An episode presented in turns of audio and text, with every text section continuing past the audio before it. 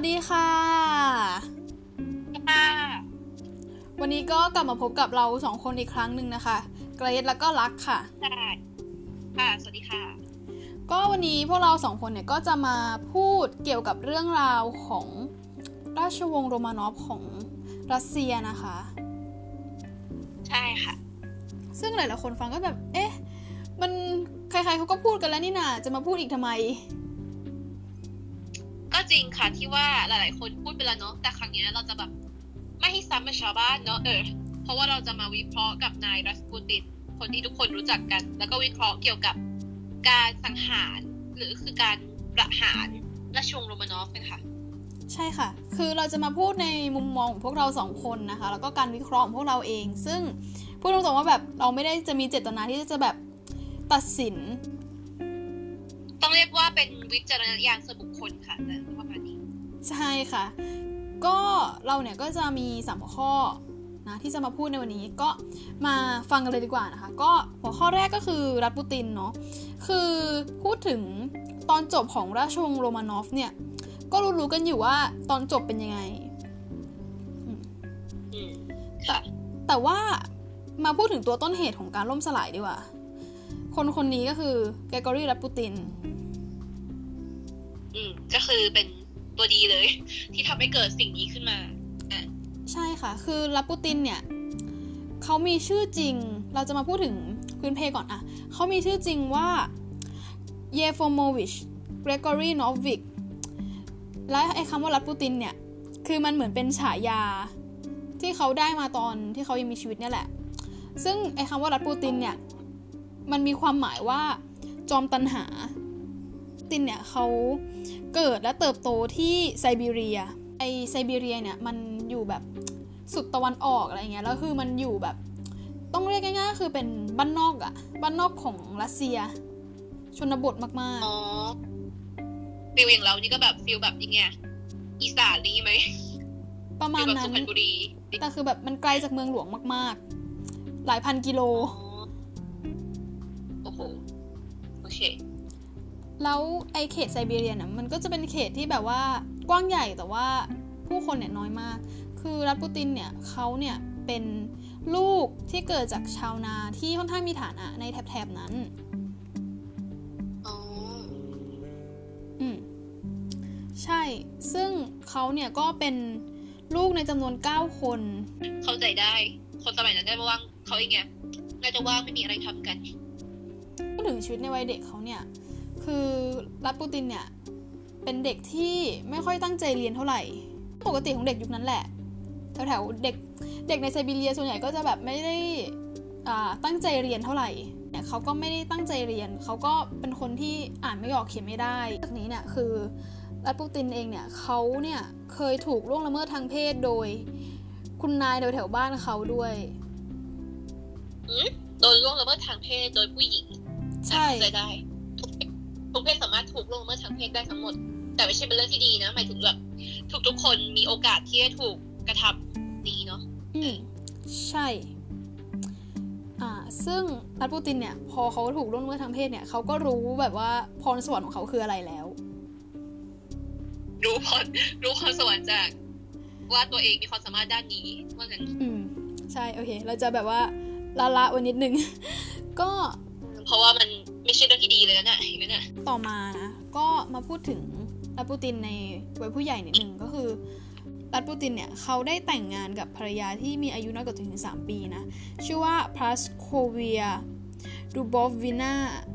ซึ่งเขาได้แต่งงานในในปี 1887 แล้วเขาก็มีลูกด้วยกัน 3 คน ชื่อว่าดิมิทรี วาวารามาเรีย ซึ่งลูกชายของเขาเนี่ย ได้เสียชีวิตในวัยเยาว์ในปี 1892 จากนั้นเนี่ยรัสปูตินเนี่ยเขาก็ได้ออกจากหมู่บ้านแล้วก็ไปใช้ชีวิตอยู่ในวัด วัดออร์โธดอกซ์ ที่ชื่อว่าเวอร์โคเทเยเวอร์โคเทเยวัดนี้เนี่ยก็มีมีบาทหลวงหรือว่ามีพระเนี่ยที่มีชื่อเสียงแล้วก็มีอิทธิพลมากชื่อว่าแมคเคอรี แมคเคอรีเนี่ยเป็นคนที่อยู่ในราชสำนักด้วยตาบาทหลวงคนนี้เนี่ยก็เป็นเหมือนคนชักนำรัสปูตินเนี่ยเข้าสู่วงการชนชั้นสูงด้วยแหละ อืมอืมนั่นไงโอเครัสปูตินเนี่ยหลายๆคนเข้าใจว่าเขาเป็นนักบวชออร์โธดอกซ์หรือว่าไม่ก็นักบวชนอกรีตนะ แต่ว่าต้องบอกไว้ก่อนว่ารัสปูตินเนี่ยไม่ใช่นักบวชนะ เหมือนว่าเขาเป็นแบบเหมือนจะใช้คำว่าไงอะอ่า สตรานิกก็คือ ผู้แสวงบุญ นักบุญอะไรอย่างเงี้ยพเนจรอ๋อมันจะแบบอ่าคนละแบบกับบาทหลวงแบบพระอะไรอย่างเงี้ยมันจะคนละเรื่องกัน เพราะว่าลาปูตินเองก็แบบมีความสัมพันธ์กับผู้หญิง แล้วก็มีครอบครัวด้วย โดยในปี 1903อ่าตัวลาปูตินเนี่ยเขาจะใช้เวลาส่วนใหญ่อยู่ที่เคียฟ ซึ่งมันเป็นเมืองใหญ่ในรัสเซียเนี่ยแหละ อ่าลาปูตินเนี่ยเขาเป็นผู้แสวงบุญใช่ไหมเขาก็มีการแสวงบุญไปในหลาย ๆ ที่ก็คือเขาก็เดินทางไปทั่วนั่นแหละ เพื่อเผยแผ่แล้วก็เพื่อที่จะหาแบบผู้ศรัทธาอะไรอย่างเงี้ยด้วย เขาก็มีการเดินทางอ๋อไปนอกประเทศรัสเซียด้วยเหมือนกันอือฮึซึ่งรัสปูตินเนี่ยเขาก็ได้เดินทางมาเมืองหลวง ภายใต้การชักนำของแมคเคอรีเนี่ยแหละ ว่ารัสปูตินเนี่ย เมื่อเขาได้มาเมืองหลวงก็คือเซนต์ปีเตอร์สเบิร์ก เซนต์ปีเตอร์สเบิร์กเนี่ยเป็นเป็นศูนย์กลางของแบบว่ารัสเซียเนาะ ก็จะแบบมีพวกราชวงศ์ชนชั้นสูงไฮโซเนี่ยอยู่ที่นั่น แล้วอันนี้ก็คือมีหลายแหล่งที่มาเนาะว่ารัสปูตินเนี่ยเข้าไปในราชสำนักโรมานอฟได้ยังไง ก็อันเนี้ยแหล่งหนึ่งเนี่ยก็บอกว่าเขาเนี่ยได้เข้าไปรู้จักกับ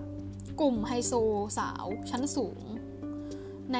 เซนต์ปีเตอร์สเบิร์กเนี่ยที่ชื่อว่ากลุ่มกระดอือฮึไปรู้จักได้ยังไงอันนี้ก็อีกเรื่องหนึ่งเนาะำอืมคือเหมือนว่ากลุ่มสาวพวกเนี้ยคือเป็นแบบสายมูอะอ๋อแต่มูเตลูอะอืมเข้าใจ เป็นสายมูเตลูแล้วก็แบบว่าได้ ไปเหมือนว่าแนะนำหนึ่งในนั้นเนี่ยน่าจะมีนางสนองพระโอษฐ์ด้วย แล้วก็มีเจ้าหญิงจากประเทศมอนเตเนโกรด้วย ก็คือไม่ใช่แค่แบบกลุ่มนางในธรรมดาประมาณนั้น มีคนที่แบบยังไงมีชนชั้นทางสังคมค่อนข้างสูงอยู่เออต้องอย่างนี้ อืมใช่ คือพวกนางสนองพระโอษฐ์เนี่ยก็ไม่ใช่ว่าแบบเป็น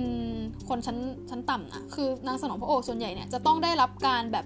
จะต้องมาจากตระกูลชั้นสูงอะ่ะ อ๋อ ก็คือแบบจะไม่ใช่แบบสาวๆจากไหนก็ได้ อืมต้องเป็นคนตระกูลดี ใช่ โดยเฉพาะยิ่งราชวงศ์โรมานอฟเนี่ยยิ่งพิถีพิถันเรื่องแบบการคัดคนเข้ามา อืมอ่าซึ่งก็ว่ากันว่าเอ่อเจ้าหญิงจากมอนเตเนโกรเนี่ยเป็นคนแนะนำให้เอ่อซาร์แล้วก็ซารีนาเนี่ยได้รู้จักกับ รัสปูติน อีกแหล่งที่มาหนึ่งเนี่ยก็บอกว่าแอนนาโบริวาเนี่ยที่เป็นนางสนองพระโอษฐ์เนี่ยเป็นคนแนะนำรัฐปูตินให้เหมือนว่า อันนี้อาจจะฟังดูแบบอ่าละครนิดนึงเขาก็บอกว่าแอนนาเนี่ยเหมือนว่าประสบอุบัติเหตุในตอนนั้นรถไฟตกราง แล้วซารีนากับซาเนี่ยเขาก็เสด็จมาเยี่ยม ซึ่งรัสปูตินเนี่ยก็เข้ามาเยี่ยมเหมือนกัน เพราะว่าแบบน่าจะรู้จักกับแอนนาผ่านแบบ กลุ่มกาดำรัสปูตินเนี่ยก็ใช้วิชาสะกดจิตแอนนา แล้วก็อะใช้วิชาสะกดจิตแอนนา แล้วก็แบบว่าทำให้แอนนาเนี่ยสามารถพูดแล้วก็ลุกขึ้นได้ แล้วรัสปูตินเนี่ยก็เหมือนแสดงละครว่าแบบประหนึ่งว่าตัวเองเนี่ยได้ใช้พลังช่วยแอนนาอะไรอย่างเงี้ยอืมนี่คือละครช่องแปดใช่ไหมละครหลังข่าวอะแล้วเหมือนว่าการแสดงของลาปูตินเนี่ยก็คุ้มค่า เพราะว่าซาเห็นเนี่ย ก็เลยสนใจให้ลาปูตินเนี่ยลองไปรักษาซาเรวิชอเล็กเซย์ซาเรวิชก็คือเป็นตำแหน่งรัชทายาทซาเรวิชเนี่ยเขาป่วยเป็นโรคฮีโมฟิเลีย คือเป็นโรคเลือดไหลไม่หยุด อ่า จะขยายความนิดนึงก็คือ ตัวซาร์แล้วก็ซารีนาเนี่ยมีลูกสาวทั้งหมด 4 คน เท่าที่จำได้นะ แล้วก็มีลูกชายคนเดียว ซึ่งคนนี้เนี่ยก็เป็นลูกชายคนเล็กสุด ก็คือเป็นลูกชายหัวแก้วหัวแหวนประมาณนั้น อืม ใช่ แล้วแต่ว่าเขาเป็นรัชทายาทแต่ว่าเขาดันได้เชื้อฮีโมฟิเลียมา จาก ฝั่งควีนวิกตอเรียซึ่งมาจากฝั่งแม่เขาอืมซึ่งไอเชื้อเนี้ยประเด็นคือรักษาไม่หายด้วยเนาะเพราะเป็นโรคที่แบบติดต่อทางพันธุกรรม อืมใช่ แล้วมันก็เลยจะทำให้เอ่ออเล็กเซย์เนี่ยมีความแบบอ่อนแอแล้วก็ป่วยๆ ไม่สามารถใช้ชีวิตแบบเด็กธรรมดาได้อะไรเงี้ยอือฮึเนี่ยเข้าใจได้ แล้วก็แบบมีเกณฑ์ว่าจะอายุสั้นอะไรอย่างเงี้ยด้วย อ๋อ ประมาณนั้น ซึ่งอ่าเมื่อรัฐปูตินเนี่ยได้เข้าไปในราชสำนักเนี่ย รัฐปูตินเนี่ยก็สามารถรักษาแล้วก็บรรเทาอาการเจ็บของเจ้าชายอเล็กเซย์ได้ อย่างไม่น่าเชื่อ ไม่น่าเชื่อเพราะว่ามันเป็นโรคทางพันธุกรรมแล้วไม่น่าจะหาย ไม่น่าจะบรรเทาอะไรได้ทำได้ยังไงวะก็คือ ต้องบอกก่อนว่ารัฐปูตินคนนี้นี่คือเขาไม่ธรรมดา คือมีสามทฤษฎีที่หามาได้ว่ารักษายังไง บรรเทายังไงทำยังไงถึงหายอืมก็คือหนึ่งเลย รัฐปูตินแค่สวดมนต์เฉยสวดมนต์มูเตลูแค่นั้นๆอืมสองสะกดจิต ส่วนสามก็คือ คือปกติอะเวลาห้ามเลือดในยุคนั้นเนี่ย เขาจะใช้ยาแอสไพริน อ๋ออะแต่ว่ารัสปูตินเนี่ยเหมือนว่าไม่ให้ใช้ยาแอสไพรินซึ่งมันเหมือนว่าช่วยบรรเทาอาการได้มาก เพราะว่าแอสไพรินเนี่ยมันไม่ใช่ยาห้ามเลือด ถูกไหมอะฮะประมาณนี้นี่เป็นทฤษฎีที่หามาได้อืมโอเคซึ่งไอการที่เขาเนี่ย สามารถรักษาซาเลวิชได้เนี่ย มันก็ทำให้แบบตัวซารีนาที่เป็นแม่เนี่ย แบบ โหปลื้มใจมากแล้วก็ศรัทธานในตัวแบบรัฐปูตินสุดๆไปเลยแบบว่าสามารถรักษาแบบลูกชายหัวแก้วหัวแหวนคนเดียวได้ศักดิ์สิทธิ์อะไรอย่างเงี้ยอะฉันเก็ตเพราะว่านั่นแหละ ลูกชายเราแบบป่วยป่วยเป็นโรคที่แบบขึ้นชื่อว่ารักษาไม่หายจู่ๆมีนักบวชมาทำให้หายได้เออเป็นฉันฉันก็ศรัทธามูเตลูต่อ อืม ใช่ คือเหมือนว่าตอนที่ซารีนารู้ว่าแบบลูกชายคนเดียวอะป่วยเป็นฮีโมฟิเลียคือแบบ คือหัวอกคนเป็นแม่อะเนาะอืม ก็แบบลูกเราอะมันเป็นโรคที่รักษาไม่หาย ขึ้นชื่อว่าโรคที่รักษาไม่หายขึ้นมานี่ก็โอ้ใจหายอะนะอืม ใช่ ก็เข้าใจความรู้สึกของคนเป็นแม่อะเนาะแล้วก็แบบมีลูกสาวมาแบบตั้งสี่คนอะไรอย่างเงี้ยนี่ก็แบบเป็นความหวังสุดท้ายแล้วอะอืมแล้วความหวังสุดท้ายดันเป็นแบบโรคฮีโมฟิเลีย ซึ่งถ้าเลือดไหลคือเลือดจะไหลไม่หยุด แล้วยุยุคนั้นการแพทย์ก็ไม่ได้ดีแบบสมัยนี้อะอันนี้จริง เพราะว่ายุคนั้นน่ะ การแพทย์มันก็ยังแบบยังไงกึ่งกึ่งจะดีแต่ว่าก็ยังมีแบบเศรษฐศาสตร์เข้ามาเกี่ยวข้องความเชื่อผิดๆมันเกี่ยวข้องอยู่เยอะเหมือนกัน ความที่ว่าซารีนาศรัทธาศรัทธาในตัวรัสปูตินมากๆเนาะก็เลยทำให้รัสปูตินเนี่ยเริ่มเข้ามามีบทบาท เริ่มเข้ามามีอิทธิพลในราชสำนักขึ้นเรื่อยๆ แล้วยิ่งช่วงนั้นเนี่ยเป็นช่วงแบบที่ซาร์ที่ซาร์นิโคลัสเนี่ยไม่อยู่ เพราะว่า เป็นช่วงสงครามโลกครั้งที่หนึ่งเขาก็แบบไปนำทัพออกรบเองอะไรอย่างเงี้ย ส่วนซารีนาเนี่ยก็เป็นผู้สำเร็จราชการ ซึ่งซารีนาก็คือเนี่ยแกดูเลยใช่ ซึ่งซารีนาเนี่ยไม่ได้เป็นคนที่แบบเอ่อประชาชนชอบอะตั้งแต่แรกเข้ามาอยู่แล้วอะคือซารีนาเนี่ยคือเขาเป็นคนเยอรมันเขาเป็นเจ้าหญิงเยอรมันแล้วเยอรมันกับรัสเซียเนี่ยมีความขัดแย้งกันอยู่ เคยมีความขัดแย้งกันอยู่ ฉันเข้าใจ feeling แบบความขัดแย้งระหว่างประเทศอะเนาะอืมใช่ แล้วมีราชินีเป็นเยอรมัน แล้วก็โดนเข้าใจว่าเป็นสายลับเยอรมันด้วยเดินเข้าใจไปสายลับเข้าไปอีกก็ยิ่งกว่าเดิมอีกเออแล้วนอกจากนี้เนี่ยคือตัวซารีนาเนี่ยเป็นคนที่แบบหน้านิ่งอะยิ้มยากอะไรอย่างเงี้ยอืมไม่ค่อยพูดแล้วก็แบบอืมไม่ค่อยพูดอะไรอย่างเงี้ยอืมมันก็เลยเหมือนว่าทำให้มีความห่างเหินกันในราชสำนักมาก ๆ รวมถึงประชาชนด้วย ใช่ก็คือมีภาพลักษณ์ที่ไม่ดีอยู่แล้ว แต่ว่าเมื่อเปรียบเทียบกับแม่สามีเนี่ยก็คือพระพันปีมาเรียเนาะก็พระพันปีเนี่ยเขาเป็นแม่ของซารนิโคลัส คือเขาเป็นเจ้าหญิงเดนมาร์กแล้วเมื่อเขาเข้ามาเนี่ยเขามีเขาได้รับความนิยมจากประชาชนค่อนข้างมาก แล้วก็แบบเป็นที่รักของแบบคนในราชสำนักแล้วก็ประชาชนด้วย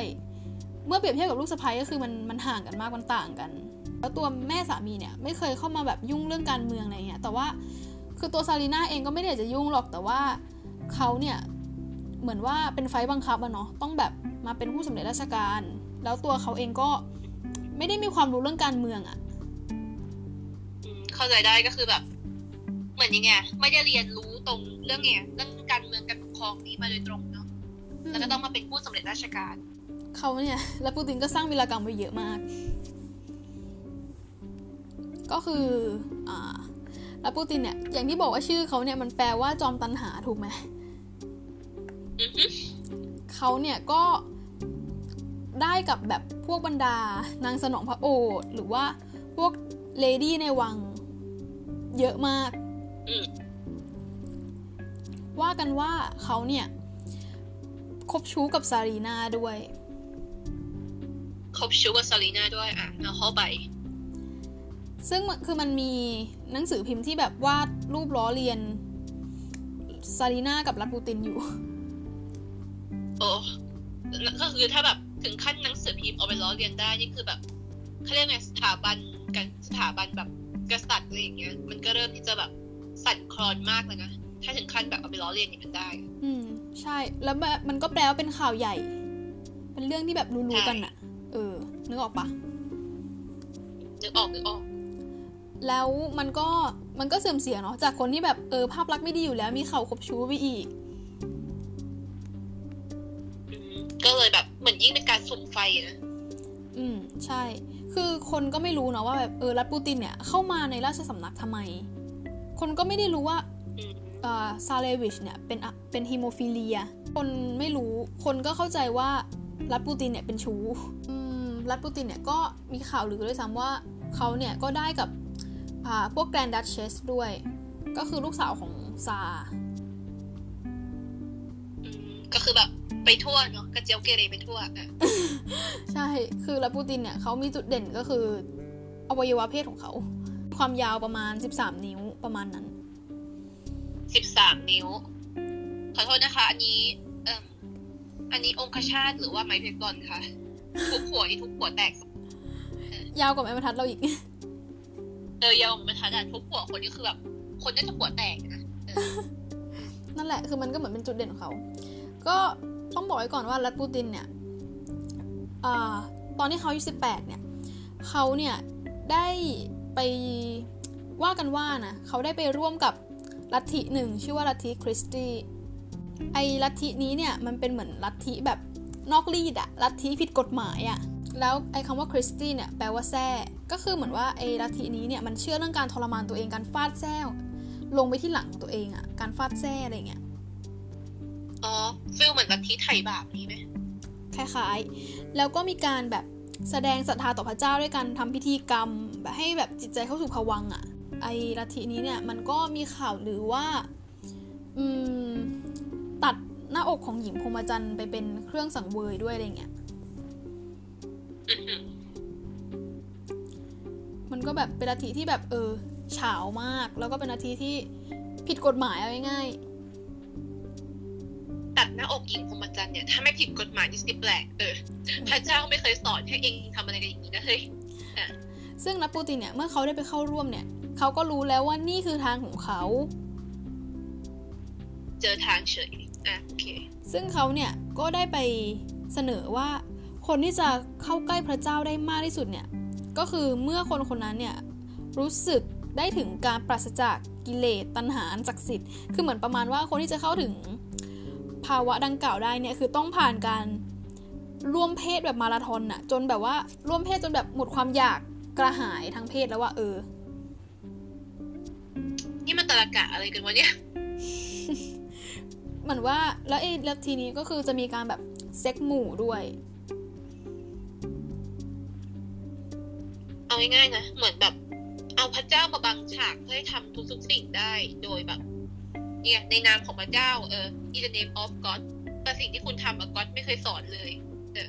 ก็คือเหมือนว่าแบบเออร่วมเพศเพื่อเพื่อที่จะแบบบูชาพระเจ้าเพื่อจะได้เข้าถึงพระเจ้าอะไรอย่างเงี้ยเออนึกออกปะไม่ต้องเข้าถึงพระเจ้าค่ะนู่นเข้าถึงนรกค่ะลูซิเฟอร์มองหน้าแล้วนะอะ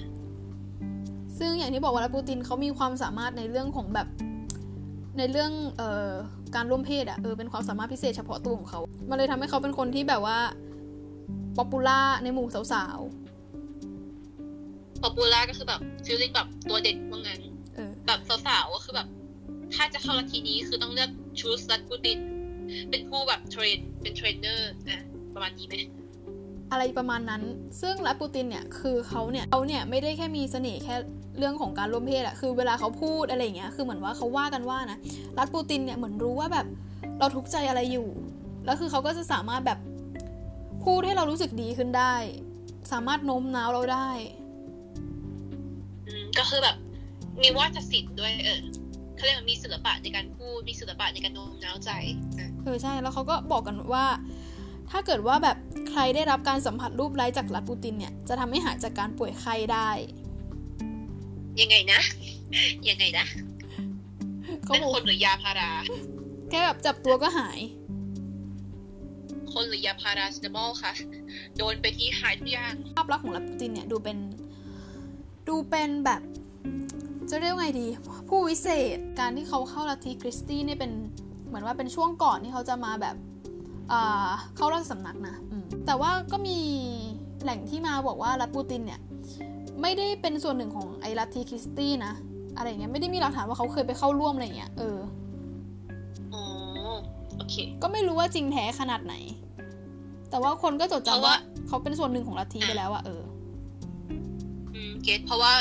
อันจริงๆการหาเอกสารหลักฐานอะไรมันคงไม่มีหรอกเนาะในสมัยนั้นอะอย่างที่บอกว่ารัสปูตินเนี่ย เป็นคนที่ มากๆในกามใช่ไหมคือเขาเนี่ยก็จะเอาไปทั่วแหละไม่ว่าผู้หญิงคนนั้นจะมีสามีหรือไม่มีสามี แล้วพวกราชวงศ์เนี่ยก็ไม่ค่อยชอบเขาเท่าไหร่ ฉัน get ว่าทำไมถึงไม่ชอบ ฉัน get เลยล่ะ แล้วซารีนาเองเนี่ยก็แบบว่า จะบอกไงดีก็เชื่อใจแล้วก็เคารพรัสปูตินมากๆ รวมถึงบรรดาเจ้าหญิงเนี่ย Grand Duchess เนี่ยก็เคารพรัสปูติน ศรัทธาในตัวรัสปูตินเหมือนกัน ครอบครัวโรมานอฟอะศรัทธาในตัวรัสปูตินหมดเลย ก็ไม่มั่นใจนะว่าศรัทธาในฐานะของอะไรในระหว่างนักบวชกับอย่างอื่นเนาะเนาะก็เหมือนว่าศรัทธาในคำสอนศรัทธาในความศักดิ์สิทธิ์ของรัสปูตินอะไรอย่างเงี้ยอืมอย่างที่บอกว่าเขาก็มีวาทศิลป์ดีด้วยฉัน get feel แบบเหมือนนักพูดสร้างแรงบันดาลใจดีไหมอืม ใช่ แล้วรัสปูตินเนี่ยก็เข้ามามีบทบาทในเรื่องของแบบการเมืองเต็มที่ก็คือเหมือนว่าซารีนาเนี่ยเขาเนี่ยตอนนั้นเป็นผู้สำเร็จราชการถูกไหมก็มอบตำแหน่งให้รัฐปูตินเป็นที่ปรึกษาผู้ดูแลกิจการของรัฐด้วย ก็คือมอบตำแหน่งให้เลยอืว่ามงั้นใช่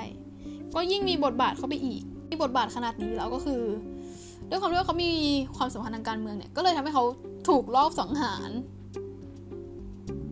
มฉันเก็ตฟีลลิ่งแหละว่าทำไมถึงต้องโดนอ่า ต้องพูดถึงครั้งแรกก่อน ครั้งแรกเนี่ยเขาเนี่ย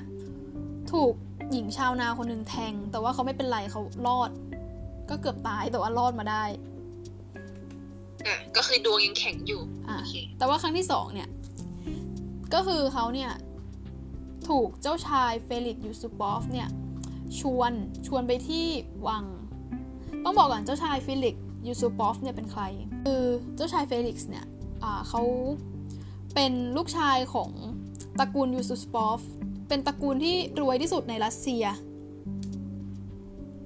อืม ก็คือเป็นพวกแบบผู้ดีมีกระตังเนาะ อืม ใช่ ความรวยของเขานี่ว่ากันว่าแบบเป็นรองแค่ตระกูลโรมานอฟตระกูลเดียวเหมือนว่าเขาเนี่ยตระกูลเขาเนี่ยเป็นเจ้าของแบบพวกโรงงานแล้วก็เหมืองหลายแห่ง ตัวเขาเนี่ยก็ได้แต่งงานกับเจ้าหญิงอิเรนาอ่า เจ้าหญิงอิเรนาเป็นหลานสาวของซาร์นิโคลัสผู้ที่เหมือนแบบค่อนข้างเหมาะสมกันเพราะเจ้าชายเฟลิกซ์กับเจ้าหญิงอิเรนาคือแบบสวยหล่อทั้งคู่ แต่ว่ามีความน่าสนใจอย่างหนึ่งเกี่ยวกับตัวเจ้าชายเฟลิกซ์ก็คือ เขาเป็นไบเซ็กชวลอุ้ยโอเค โอเคเลย โอเค คืออะคือเขาบอกว่าก่อนแต่งงานเนี่ย เขาก็บอกเจ้าหญิงอิเรนานะ ว่าแบบเขาว่าเป็น bi ซึ่งเจ้าหญิงก็รับก็ได้คือมีการตกลงอะโอเค อะไรเงี้ยเหมือนว่าเจ้าชายเฟลิกซ์เคยแบบเอาชุดของแม่เนี่ยมาใส่อืมอะไรอย่างเงี้ยใช่ เหมือนว่าเขาก็จะแบบมีคู่นอนเป็นทั้งชายแล้วก็หญิง ก็แบบเป็นผู้ชายที่เปรี้ยวเลยแหละ เจ้าชายเฟลิกซ์เนี่ยเขาก็แบบทนไม่ไหวกับรัสปูตินแล้วไง เพราะมันฉาวโฉ่มาก หรืออีกนัยหนึ่งก็บอกว่าเขาอิจฉารัสปูตินอืมก็คือเป็นไปได้ทั้งแบบ ทนไม่ไหวกับพฤติกรรม แล้วก็มีความอิจฉาด้วยอย่างนี้ไหมใช่ แต่ว่าอิจฉาในเรื่องไหนหรือว่า อิจฉาในเรื่องไหนกัน เรื่องผู้หญิงหรือว่าเรื่องอะไรนั่นสิ ก็ตรงนี้เราก็ต้องเว้นไว้ในที่เนี่ย ให้พิจารณากันเอาเองเอออ่าใช่ซึ่งเจ้าชายเฟลิกซ์เนี่ยเขาก็โทรชวนรัสปูตินเนี่ยมาที่วัง แล้วก็คือเหมือนว่าสองคนนี้ก็แบบเอ้ยคุยกันจนสนิทแหละ เพราะว่าเจ้าชายไปตีสนิทไงรัสปูตินเนี่ยก็แบบ ถูกชวนมาที่วังใช่ไหมรัสปูตินเนี่ยก็แบบคิดว่าจะต้องได้แบบ อ่าสาม P อะ อืมตามที่โอเคมัน ก็แบบคิดเอาไว้ว่าแบบเอ้ยอาจจะได้สาม P กับเจ้าชายเฟลิกซ์แล้วก็เจ้าหญิงอิเรนาอะไรอย่างเงี้ยแต่ว่าเจ้าชายเฟลิกซ์เนี่ยเมื่อชวนมาที่วังยูซูปอฟใช่ไหม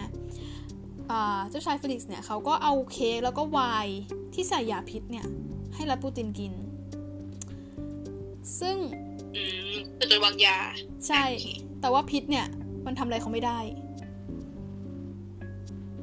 เชียเลือดต้านพิษว่ะเลือดต้านพิษอ่าวายที่ใส่อะ เป็นยาพิษเหมือนว่าใส่ไซยาไนด์ประมาณนั้น ก็คือถ้าเกิดใครดูคนนั้นก็จะเก็ตใช่ไหมว่ามันคืออะไร เป็นแบบสารกัดทองอะ หรือว่าสารกัดเงินประมาณเนี้ยแล้วคือ คือถ้าเกิดกินไปคือมันมันต้องตายเท่านั้นน่ะ ก็คือแบบไม่มีทางรอดถ้าเข้าร่างกายไปอะเออใช่ แต่คือรัปูตินคือแบบ ไม่เป็นอะไรเลยอืมโอเค อันนี้มีทฤษฎีอยู่ว่า เอ้าทำไมถึงแบบทำอะไรไม่ได้ยาพิษอะ่ะเขาบอกเขาว่ากันว่าอ่าเออนายแพทย์คนหนึ่งเนี่ยอ่าที่ชื่อว่าดรลาโซเวิร์สเนี่ยเขาได้รับมอบหมายให้วางยาถูกไหมแต่ว่าเขาเนี่ยไม่ได้วาง เพราะว่าเขากลัวผิดจรรยาบรรณ อืมก็คือหมอจรรยาบรรณแพทย์เนี่ยก็คือแบบ จะไม่ฆ่าใครอะเนาะเออต้องช่วยชีวิต อืม ใช่คือเหมือนว่าอ่าหมอคนนี้เนี่ยชื่อว่าดรสตานิลัสลาโซเวิร์ดซึ่งเหมือนว่าเขาก็แบบเป็นหนึ่งในผู้ร่วมแผนการเนี่ยแหละเมื่อเจ้าชายค่ะเฟลิกซ์เนี่ยเห็นอย่างนั้นใช่ไหมปืนเนี่ยมาไล่ยิงรัสปูติน ก็คือแบบ don't give a fuck แล้ว ในเมื่อฉันทนไม่ไหวฉันเอาปืนมาไล่เลยแล้วกัน ซึ่งรัสปูตินก็กรีดร้องเลยแล้วก็ดิ้นรนใช่ไหมแต่ว่าเขาก็ยังไม่ตาย เขาก็พยายามทำร้ายเป็นความไปได้เจ้าชายเฟลิกซ์อยู่แล้วไอ้พวกคนที่แบบร่วมแผนการเนี่ยก็แบบอะมาแบบวิ่งมาดูเหตุการณ์แหละอะซึ่งหนึ่งในนั้นเนี่ยมีวลาดิเมียพูลิชเควิชอือฮึซึ่งเขาเป็นผู้นำฝ่ายขวาของรัฐสภารัสเซียอะก็คือเป็นผู้นำฝ่ายขวาอะฉันเก็ตฉันเก็ตละอะ ฝ่ายฝ่ายขวาก็คือแบบเป็นพวกอนุรักษ์นิยมอะไรอย่างเงี้ยอืมฉันเก็ตก็คือแบบอนุอนุรักษ์นิยม vs รัฐพุทธมีการกระหน่ำยิงใส่รัสปูตินเข้าไปหลายนัด แล้วก็หลายคนก็แบบยิงยิงยิงยิงยิงใส่อะอืมก็คือยังไงถ้าระดมยิงกันขนาดนั้นอะ มันต้องโดน มันต้องแบบโดนสักเม็ดสิวะเออใช่ซึ่งก็มีนัดหนึ่งเข้าที่ศีรษะพอดีเป๊ะเลย ประเด็นคือมีนัดเดียวเข้าศีรษะแล้วนัดอื่นๆหายไปไหน ไม่โดน แต่ก็แบบไม่รู้ไงว่าสรุปใครกระสุนของใครเป็นกระสุนที่แบบฆ่าชีวิตรัสปูตินไปอะอืมเพราะว่าคนมันลุมกันยิงเยอะอะเนอะอืมแต่ว่าคนที่ได้ชื่อว่าแบบ อ่า เป็นผู้สังหารรัสปูตินก็คือเจ้าชายเฟลิกซ์นั่นแหละ หลังจากนั้นเนี่ยก็ได้มีการเอาศพของรัสปูตินเนี่ย ไปโยนทิ้งแม่น้ำเนเนฟกาอืมก็คือโดนทิ้งแม่น้ำไปเลยอืม ใช่อ๋อลาโซเวอร์ลาโซเวิร์สเนี่ยเขาเช็คว่าแบบเออตายแล้วก็แบบอะโยนลงแม่น้ำเนฟกาเลย ซึ่งแม่น้ำเนฟกาเป็นแม่น้ำที่อยู่ติดวังยูซูปอฟอืมเขาเหมือนว่าพอพอมีการแบบโยนลงใช่ไหมแล้วจากนั้นเนี่ยก็มีการค้นพบศพ ก็พบว่าก็คือตายจริงอะไอตายน่ะตายอยู่แล้วแหละๆอืมแต่คือมีการพบว่าเขาน่าจะมีชีวิตอยู่ในขณะที่โยนลงน้ำอืม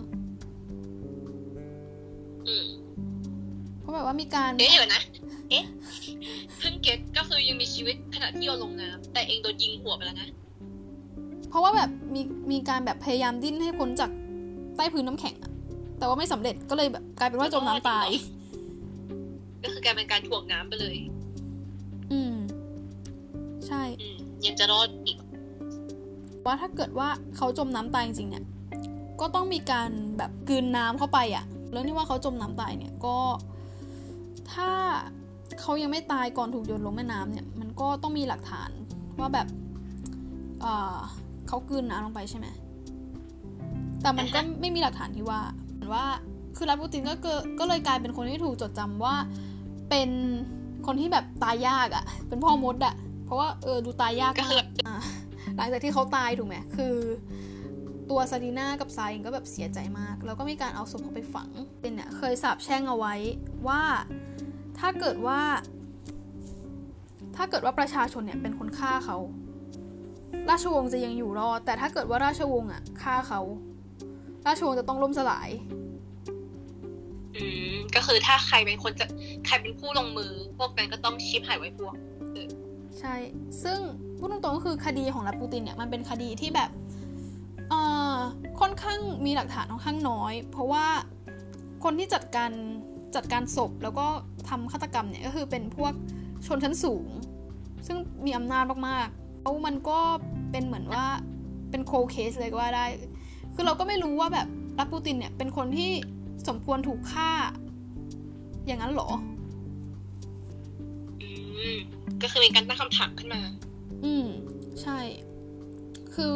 จะบอกไง คือรัสปูตินก็เป็นคนนะเนาะอืมเขาเป็นมนุษย์คนหนึ่งอะเอออืม แล้วเขาก็อะถูกฆ่าอย่างโหดเหี้ยม คือหลังจากที่ถูกฆ่าไปเนี่ย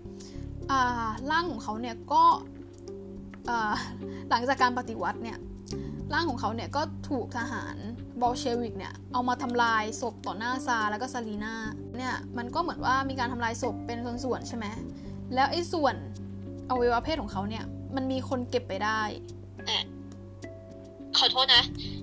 คุณใครเป็นคนหยิบกระเจียวแล้วสู้สิคือก็ไม่แน่ใจเหมือนกันเขาก็เล่ากันมาแบบนั้นอะแล้วก็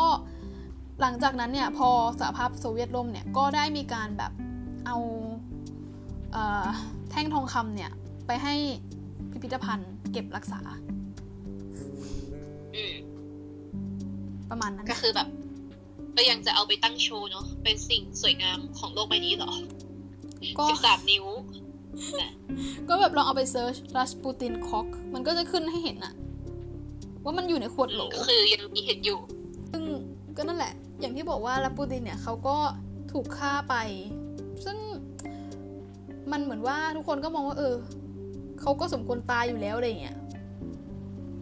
อืม ก็คือมีคนที่มองว่าแบบเขาสมควรแล้วอะเพราะว่าเขาเข้ามาปลุกปั่นนี้เนี่ยคือคือมองย้อนไปในสมัยเด็ก ๆ ที่เราได้ยินเรื่องของรัสปูตินเนี่ยเราคิดยังไง อืมถ้าให้มองในความเห็นส่วนตัวเรานะเรามองภาพที่เราเห็นในวัยเด็กอะคือเป็นแบบยังไงเป็นพ่อมด แบบที่แบบที่เหี้ยมโหดเป็นพ่อมดบ้ากามนิสัยเสียปลุกปั่นอำนาจ ใช้อำนาจทางที่ผิดล่อลวงผู้คนจนบ้านเมืองชิบหายไว้ปวงเนี่ย อันนี้คือสิ่งที่ถูกป้อนเข้ามา อืม ใช่ คือเหมือนว่า เออ เราก็จะมองภาพที่แบบ มันดูเหมือนเป็นอะไรที่ถูกแต่งขึ้นไว้อยู่แล้วอะอือฮึจริง แต่คือโดยที่เราไม่รู้ว่าแบบจริง ๆ แล้วเขาเป็นคนแย่ขนาดนั้นเลยเหรอ นั่นสิ เพราะว่าคนปกติ ทุกอย่างทุกคนน่ะ เราส่วนตัวเลยนะ ทุกคนน่ะ อะสมมติหนึ่งเก้าสิบเก้าเปอร์เซ็นเนี่ยเป็นความชั่ว มันก็ต้องมีความดีสักหนึ่งเปอร์เซ็นต์เอออืม ใช่ คือเราไม่ได้จะบอกว่ารัสปูตินเป็นคนดี เป็นแบบว่าผู้ทรงศีลอะไรนะ แต่แบบว่าถ้ามองในมุมหนึ่งคือเขาก็ไม่ได้ทำอะไรขนาดนั้นหรือเปล่า คือบางเรื่องเนี่ย มันก็เหมือนเป็นอะไรที่ make ขึ้นมา สร้างขึ้นมา เพื่อแบบให้เขาดูเป็นต้นเหตุ เป็นพ่อมด เป็นตัวกาลกิณีของราชวงศ์อะเป็นอะไรที่ไม่แฟร์ปะเพราะว่า เจ้าชายเฟลิกซ์ยูซูปอฟเนี่ยหลังจากที่เขาฆ่าไปแล้วเนี่ยเขาก็มีโอกาสที่ได้เขียนหนังสือ ได้พูดในสิ่งที่แบบมันเกิดขึ้นอะไรอย่างเงี้ยแต่ว่ารัสปูตินคือตายไปแล้ว แล้วก็ไม่ได้แบบทิ้งร่องรอยอะไรเอาไว้ที่พูดแทนเขาได้เลยอืมอะเข้าใจได้ก็คือแบบไม่มีโอกาสแก้ตัวเลย อืมนี่แหละคือ อันนี้เป็นมุมมองของเราที่แบบมองเรื่องรัสปูตินนะเพราะแบบประวัติศาสตร์คือมันเป็นอะไรที่มันมีคนเขียนขึ้น ฉะนั้นเราก็ต้องแบบ อะหารครึ่งอะไรอย่างเงี้ยอืมถูกต้องเพราะจริง ๆ แล้วประวัติศาสตร์เนี่ยต่อให้มันจะมาจากแหล่งข้อมูลที่คิดว่าคุณคิดว่ามันน่าเชื่อถือขนาดไหน สุดท้ายมันก็คือสิ่งที่ถูกแบบเขียนด้วยมือด้วยมือคนมันคือการสิ่งที่แบบเออถูกเขียนขึ้นมา เพราะงั้นมันอาจจะมีแบบวิจารณญาณของคนคนนั้นใส่ลงไปด้วยมีอารมณ์คนคนนั้นใส่ไปด้วย เราก็ไม่รู้ว่าประวัติศาสตร์ถูกเขียนขึ้นจากคนชนะหรือเปล่าเออคิดก็อ่า หลังจากจบพาร์ทาร์ทรัสปูตินเรียบร้อยแล้วเนี่ยโอเคก็เป็น part ในเรื่องของตัวราชวงศ์โรมานอฟแล้วนะคะราชวงศ์โรมานอฟเนี่ยหลังจากการจากไปของรัสปูตินเนี่ยตัวราชวงศ์เนี่ยก็อยู่ในสถานะที่ง่อนแง่น เพราะว่าแพ้สงครามมาหลายรอบประชาชนเนี่ยก็เหลืออดกับพระเจ้าซาแล้วรวมถึงว่าตอนนี้เนี่ยก็มีการจลาจลครั้งใหญ่ ในวันที่ 24 กุมภาพันธ์เนี่ย ได้มีการประท้วงที่เซนต์ปีเตอร์สเบิร์กขึ้น ซึ่งพระเจ้าซาเนี่ย ก็ตระหนักว่าตัวเองเนี่ย ไม่สามารถที่จะปกครองรัสเซียได้ต่อไปแล้ว คือต้องบอกว่าในช่วงนั้นเนี่ย มีการประท้วงมาหลายระลอก เพราะว่าไม่พอใจแล้วก็ความอดอยาก ซึ่งเราก็จะบอกมันมีการประท้วงหลายระลอกมาก ๆ แต่ว่าเหตุการณ์หนักสุดเลยก็คือน่าจะเป็นบัตดี้ซันเดย์ที่ ประชาชนเนี่ยไปประท้วงแบบสันติแล้วทหารเนี่ยก็ยิงยิงประชาชนเลยแล้วประชาชนก็เสียชีวิตนับพันตรงนั้น มันก็เลยทำให้คนเนี่ยจากที่ศรัทธาแล้วก็รักพระเจ้าซาเนี่ยเริ่มเปลี่ยนมาไม่ชอบแล้วซึ่งพระเจ้าซาเองเนี่ยก็ไม่สามารถที่จะช่วยเหลือประชาชนที่อดอยากได้ และประชาชนเจอความไม่ยุติธรรมเนี่ยพระเจ้าซาก็ไม่สามารถช่วยอะไรได้ ประชาชนเนี่ยก็เสื่อมศรัทธาถูกไหมแล้วจากนั้นเนี่ยทหารที่เคยอยู่ฝั่งพระเจ้าซาเนี่ยก็เริ่มเอ็นเอียงไปเข้ากับประชาชนทำให้เกิดการปฏิวัติขึ้นแล้วพระเจ้าซาเองเนี่ยก็ไม่สามารถที่จะต้านทานกระแสตรงนี้ได้ เพราะว่านอกจากประชาชนก็มีกลุ่มทหาร แล้วก็สาภาพแรงงานอย่างบอลเชวิกด้วย ซึ่ง ระองค์เองเนี่ยก็ไม่สามารถที่จะอยู่ต้านทานกระแสสังคมตอนนั้นได้ด้วย พระองค์ก็เลยตัดสินใจสละราชสมบัติแล้วจะให้น้องชายก็คือแกรนด์ดยุกมิคาอิลเนี่ยเป็นคนขึ้นครองราชย์ต่อ แต่ว่าแกรนด์ดยุกเนี่ยเขาปฏิเสธ แล้วหลังจากนั้นเนี่ยแกรนด์ดยุกเนี่ยเขาก็ได้ถูกยิงตายขณะที่ไปล่าสัตว์ แล้วก็หาศพไม่พบจนถึงทุกวันนี้ โอเค ซึ่งซาเลวิชนี่อเล็กเซย์เนี่ย ก็ไม่สามารถที่จะขึ้นครองราชได้ด้วยสุขภาพที่ย่ำแย่เนาะโอเค ถ้าอย่างนั้นก็คืออย่างที่บอกว่าหลังการปฏิวัติเนี่ยไอการปฏิวัติไอการปฏิวัติครั้งนี้เนี่ยมันนำรัสเซียเนี่ยจักรวรรดิรัสเซียเนี่ยไปสู่สหภาพโซเวียตในอนาคตอ่าและผู้นำก็คือเลนินนั่นเองอันนี้ก็คือเกิดไว้ก่อน โอเค เชิญรักค่ะ อะโอเคค่ะ ต่อไปเราก็จะขอเข้า part ของเมื่อกี้เราฟังเรื่องการสังหารรัสปูตินมาแล้วเนาะเราจะมาฟังเราจะมาฟังกันเรื่องการสังหารของราชวงศ์โรมานอฟมาดีกว่านะคะอะซึ่งเราจะขออนุญาตการเล่าเป็นไทม์ไลน์นะคะ เพื่อให้ความเข้าใจตรงกันอะงั้นเรามาเริ่มกันเลยเนาะเริ่มกันวันที่ 22 มีนาคมพุทธศักราช1917 ก็คือบัดนี้นะคะ นิโคลัสไม่ได้เป็นพระมหากษัตริย์พ ระมหากษัตริย์อีกต่อไป เขาถูกทหารยามเนี่ยเรียกอย่างดูถูกเลยนะคะว่านิโคลัสโรมานอฟ ก็คือเขาเนี่ยได้กลับมารวมกับครอบครัวอีกครั้ง ที่พระราชวังอเล็กซานเดอร์ในซาร์สโกเยเซโลนะคะ เขาถูกขังไว้ในบ้านตามกฎหมายกักกันของรัฐบาลเฉพาะกาลพร้อมกับครอบครัว สมาชิกราชวงศ์ถูกสอบสวนอย่างหยาบคายในคืนแรกที่นิโคลัสกลับมาถึงบ้านเลย และในคืนเดียวกันนั้นมีทหารกลุ่มหนึ่งบุกเข้าไปในหลุมศพของรัสปูติน และยกศพที่กำลังเน่าเปื่อยขึ้นมาที่แท่งไม้ และคว้างศพนั้นไปบนกองฟืน แล้วก็ราดด้วยน้ำมัน ร่างนั้นถูกเผาเป็นเวลาหกชั่วโมงจนเท่าฐานเนี่ยค่ะลอยไปกับสายลมเลยอะต่อไปนะคะ เดือนสิงหาคมปีคิตศักราช1917 รัฐบาลเฉพาะการของอเล็กซานเดอร์ เคเรนสกี้ย้ายสมาชิกราชวงศ์ไปยังโตบลสโดยอ้างว่าเพื่อปกป้องสมาชิกราชวงศ์จากกระแสปฏิวัติที่เพิ่มสูงขึ้น พวกเขาอาศัยในเครือข่ายของอดีตผู้ว่าการด้วยความสุขสบายพอสมควร หลังจากที่พรรคบลเซวิกยึดอำนาจจากรัฐบาลสาธารณรัฐรัสเซีย ในเดือนตุลาคมคิศักราช1917 สภาพการถูกคุมขังก็เข้มงวดมากขึ้น และมีการอภิปรายเพื่อนำตัวนิโคลัสมาพิจารณาคดีบ่อยขึ้น นิโคลัสถูกห้ามสวมยินธนู มีทหารยามวาดรูปลามกวดวัดบนรั้วเพื่อล่วงเกินธิดาของเขาจนกระทั่งวันที่ 1 มีนาคม ปี คศ 1918 ราชวงศ์ถูกจัดให้ดำรงชีพด้วยอาหารปันส่วนของทหาร ซึ่งก็หมายถึงการแยกจากข้าราชบริพาร 10 คนของเขา และการยกให้อาหารอย่างเนยเหลวและกาแฟเนี่ยกลายเป็นของฟุ่มเฟือยก็คือไม่ต้องมีก็ได้นะคะอะจนกระทั่ง เดือนพฤษภาคมปีคริสตศักราช 1918 ราชวงศ์ก็ถูกย้ายไปคุมขัง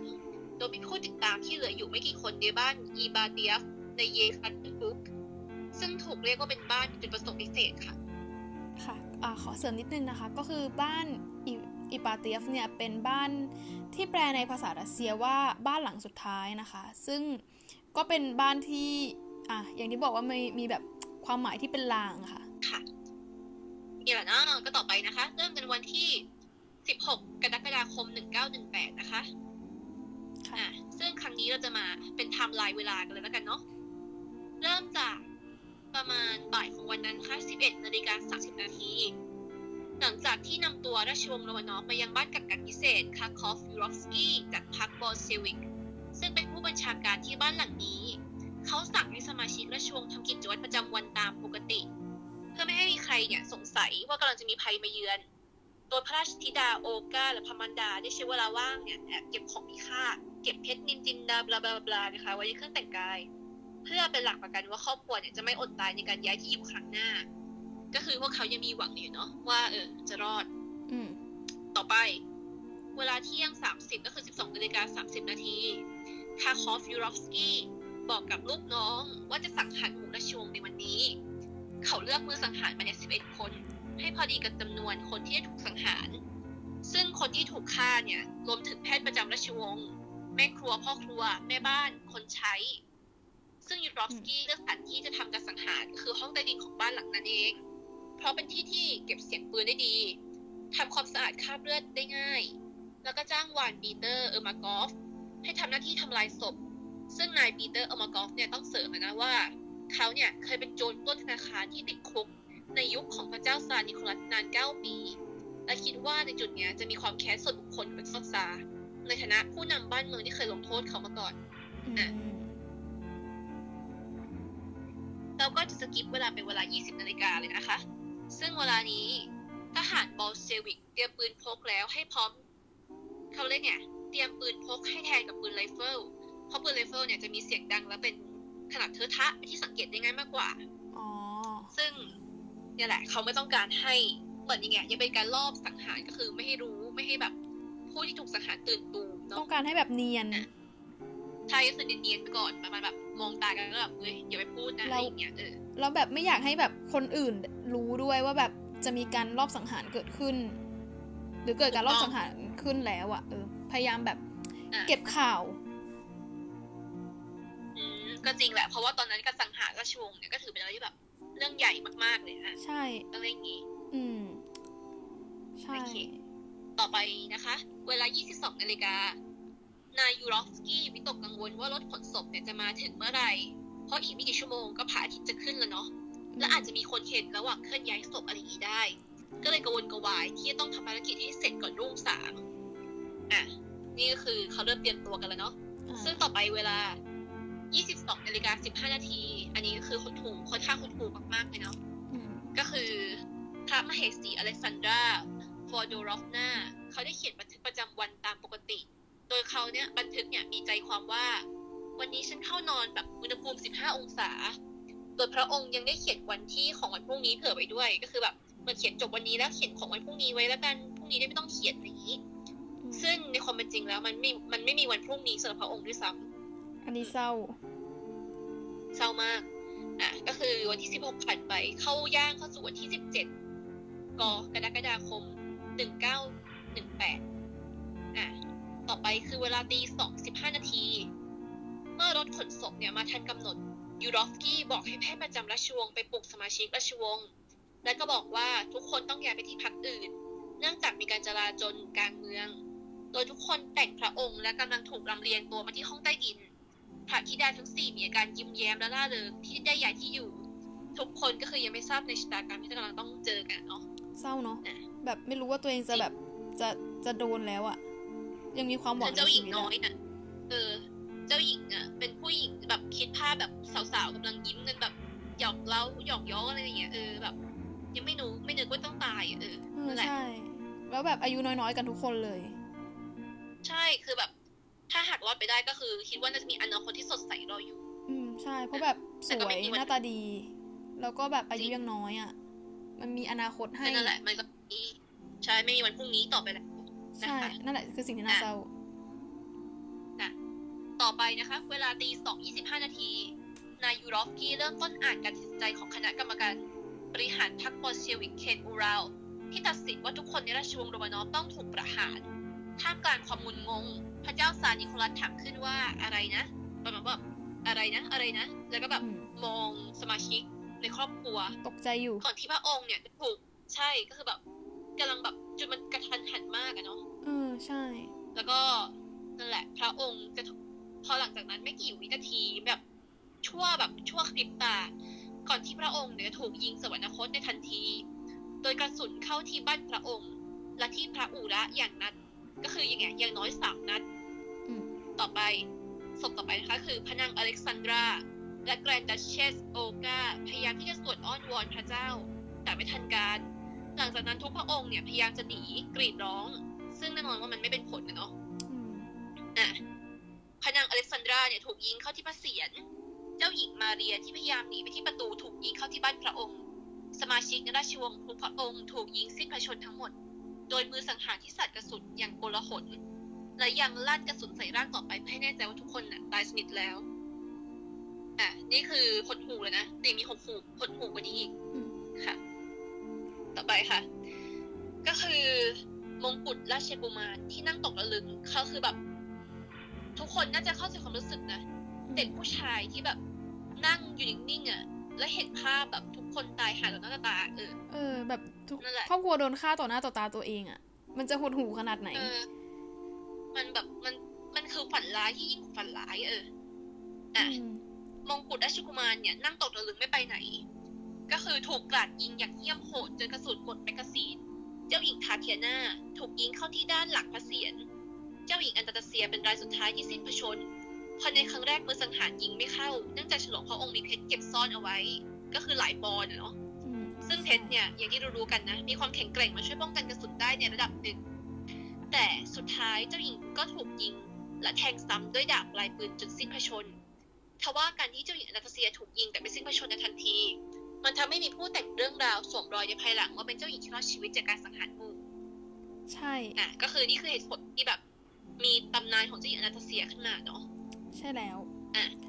หลังจากนั้นนะคะ มือสังหารทำการปล้นทรัพย์สินจากพระศพและบางคนยังกระทำอนาจาร ด้วยการสัมผัสรูปคลำและกล่าววาจาล่วงเกินทางเพศต่อพระศพของพระนางอเล็กซานดราโหอะต่อไปนะคะ วันที่ 19 กรกฎาคม 1918 หลังจากที่ทุกคนเนี่ยตรวจสอบสถานที่กำจัดพระศพเมื่อวันที่ 18 พระศพของทุกพระองค์ถูกขนขึ้นรถ แล้วก็นำไปทำลายโดยฝังและอำพรางบนอุโมงค์เหมือง ถนนคอฟยาคียาคี แต่ต่อมาถูกกับเขาเรียกว่าไงอะถูกบอลเซวิก นำออกมาเผา แล้วก็ราดซ้ำด้วยกรดไปอีกก็คือไม่มั่นใจนั่นเอง ก็คือทำลายศพแล้วก็เคลื่อนย้ายถูกต้องก็คือมาทำลายศพอีกรอบหนึ่งอ๋อหลังจากนั้นนะคะ ก็เคลื่อนย้ายไปฝังไว้ในที่ปิดลับ ส่วนยูรอฟสกี้ได้กำชับให้ลูกน้องเนี่ย ก็คือที่ร่วมปฏิบัติภารกิจในครั้งเนี้ยไม่พูดเรื่องนี้กับใคร และให้ลืมเรื่องที่เกิดขึ้นในที่อะไรอะแบบเรื่องการสังหารเนี่ยให้ลืมไปให้หมดอืมและการทำลายพระศพก็เสร็จสิ้นเมื่อเวลา6โมงเช้า แล้วก็ นั่นแหละค่ะในวันเดียวกันนั้น รัฐบาลบอลเซวิกที่กรุงมอสโก ประกาศยึดพระราชทรัพย์ทั้งหมดของราชวงศ์โรมานอฟและประกาศข่าวการประหาร ก็คือถือเป็นการสิ้นสุดราชวงศ์โรมานอฟโดยสมบูรณ์ค่ะ โอเค คืออ่าต้องบอกว่าในตอนนั้นเนี่ยอ่าพวกบอลเชวิกเนี่ยก็ไม่ได้ฆ่าแค่แบบตัวสมาชิกราชวงศ์ครอบครัวโรมานอฟครอบครัวเดียวนะ ยังมีแบบว่าเจ้าหญิงคนหนึ่งชื่อว่าเจ้าหญิงเอลล่า เป็นพี่สาวของซารีนาเนี่ยแหละ คือเขาเป็นเจ้าหญิงเยอรมันที่มาแต่งงานกับแกรนด์ดยุครัสเซียเหมือนกัน แล้วสามีเขาตาย เขาก็ไปบวชแล้วเขาก็เป็นแบบนักบวชในคริสตศาสนาจักรออร์โธดอกเนี่ยแหละ แล้วคือเขาก็ทำการกุศลอะไรเงี้ยใช่ไหม แต่ว่าเขาเนี่ยก็ถูกฆ่าด้วยเหมือนกัน คือเขาเนี่ยพร้อมกับพวกบรรดานักบวชเนี่ยก็แบบถูกพาลงไปที่เหมือง แล้วก็ปาระเบิดใส่ในเหมือง เออ มันน่าจะแบบทรมานมากๆเอออืมโยโยนระเบิดโยนระเบิดใส่ลงไปในเหมืองอะแล้วเขาก็บอกว่าได้ยินเสียงพระองค์เนี่ยกำลังสวดภาวนาอยู่ด้วยโอ้นั่นระเบิดนั่นน่ะอืมถ้าเป็นกระสุนปืนอะยังพอเข้าใจได้แต่นี่ระเบิดนะเฮ้ยโอ้โหซึ่งเอาจริง ๆ คือพระองค์เนี่ยคือคือเขาก็ละทางโลกแล้วคือเขาก็ยังโดนลูกหลงอะอืม ขนาดแบบจะไม่ยุ่งเกี่ยวแล้วก็ยังโดน อืมใช่ ซึ่งก็ไม่ได้มีเขาบอกว่ามีแบบเป็นสิบสิบคนที่โดนฆ่า หมายถึงราชวงศ์อะนะที่แบบโดนฆ่าไป ซึ่งคือพรรคบอลเชวิกเนี่ยก็คือต้องการความแบบมั่นคงอะเนาะ ก็เลยแบบอืมถอนรากถอนคนทิ้งอะเออ เข้าใจได้ ถามว่าเป็นการแก้ปัญหาทางดีเนี่ยจะไม่เอาแบบความเป็นมนุษย์มาเกี่ยวข้องอะมันใช้ได้ไหมก็ได้นะ เพราะมันคือการถอดรากถอนโคนอะ แต่ถ้าให้เรามองในความมนุษย์ ความเป็นมนุษย์สักนิดนึงเนี่ย จะรู้ว่ามันโหดเหี้ยมนโหดร้ายกับมนุษย์อะเออ ใช่ แล้วมันก็เหมือนการที่แบบไปสังหารราชวงศ์โรมานอฟแบบเนี้ย คือมันก็เหมือนเป็นตาบาปนะอืมคือแบบอย่างที่บอกว่า เออ คือเขาก็เป็นครอบครัวที่น่าสงสารแล้วก็ได้เดียงสานะแต่ว่าในขณะเดียวกันก็อย่าลืมว่าเขามีสถานะเป็น เคยมีสถานะเป็นแบบจักรพรรดิอะ ใช่นั่นแหละ ซึ่งถามเขาเรียกว่าอย่างมันเป็นการความไร้เดียงสาที่มาผิดที่อยู่แบบผิดที่ผิดทางเออ คุณไม่สามารถจะไร้เดียงสาได้ในขณะที่ประชาชนกำลังล้มตาย คือตัวพระเจ้าซาร์เนี่ยก็ก็เข้าใจว่าแบบถ้าเกิดว่าเราสละราชสมบัติเนี่ยเออเราก็จะได้ไปเป็นคนธรรมดาใช้ชีวิตแบบคนธรรมดาทั่วๆไปแล้วอะแต่จริง ๆ คือมันไม่ใช่ไงอืมคือมันไม่ใช่ไงพวกความขัดแย้งทางการเมืองคือมันมีเยอะมาก หลังจากที่แบบมีพ วกพรรคบอลเชวิกแล้วเนี่ย ในขณะเดียวกันมันก็ยังมีกลุ่มที่จงรักภักดี ก็คือกลุ่มกองทัพขาว ต้องการที่จะแบบชูพระเจ้าพระเจ้าซาขึ้นมาอีก อะไรอย่างเงี้ย แล้วพวกบอลเชวิกเนี่ยก็ไม่ทำให้พวกบอลเชวิกเนี่ยไม่มีทางเลือกไง เพราะว่าถ้าเกิดว่ากองทัพขาวเนี่ยได้ตัวแบบครอบครัวโรมานอฟไปเนี่ย ก็เท่ากับว่า จบเลยอะไรอย่างเงี้ยมันก็เลยแบบเป็นหนึ่งในสาเหตุที่ต้องแบบต้องฆ่าครอบครัวโรมานอฟทิ้งไงมันกลายเป็นแบบเหมือนราชวงศ์โรมานอฟอะกลายเป็นแบบเครื่องมือทางการเมืองอีกอย่างหนึ่งอะเออใช่คือมันหลีกเลี่ยงการเมืองไม่ได้อะในในเมื่อแบบเป็นราชวงศ์อะเนาะจริงใช่ก็คือมันไม่สามารถหลีกเลี่ยงได้อะถึงจะอยากหลีกเลี่ยงก็ตามอืมใช่อ่า ก็คือพระเจ้าซาเนี่ยหลังจากที่เขาสละราชสมบัติใช่ไหมคือมันก็มีเวลาเป็นปีๆก่อนที่เขาจะโดนแบบ มีเวลาอยู่ประมาณปีสองปีก่อนที่เขาจะแบบโดนสังหารไปเนี่ยเขาก็พยายามยื่นเรื่องขอลี้ภัยไปที่อังกฤษ คือที่อังกฤษเนี่ยพระเจ้าจอร์จที่ห้าเนี่ยเป็นญาติของเขาเป็นลูกพี่ลูกน้องกัน แม่เขาเป็นพี่น้องกัน ซึ่งถ้าเกิดเราไปดูในภาพถ่ายอะพระเจ้าจอร์จกับพระเจ้าซาเนี่ยคือ เหมือนเหมือนเหมือนแฝดอะหน้าคล้ายกันมากอะอ๋อแบบน่าจะนึกกันออกนะแล้วคือเขาก็สนิทกันมากไง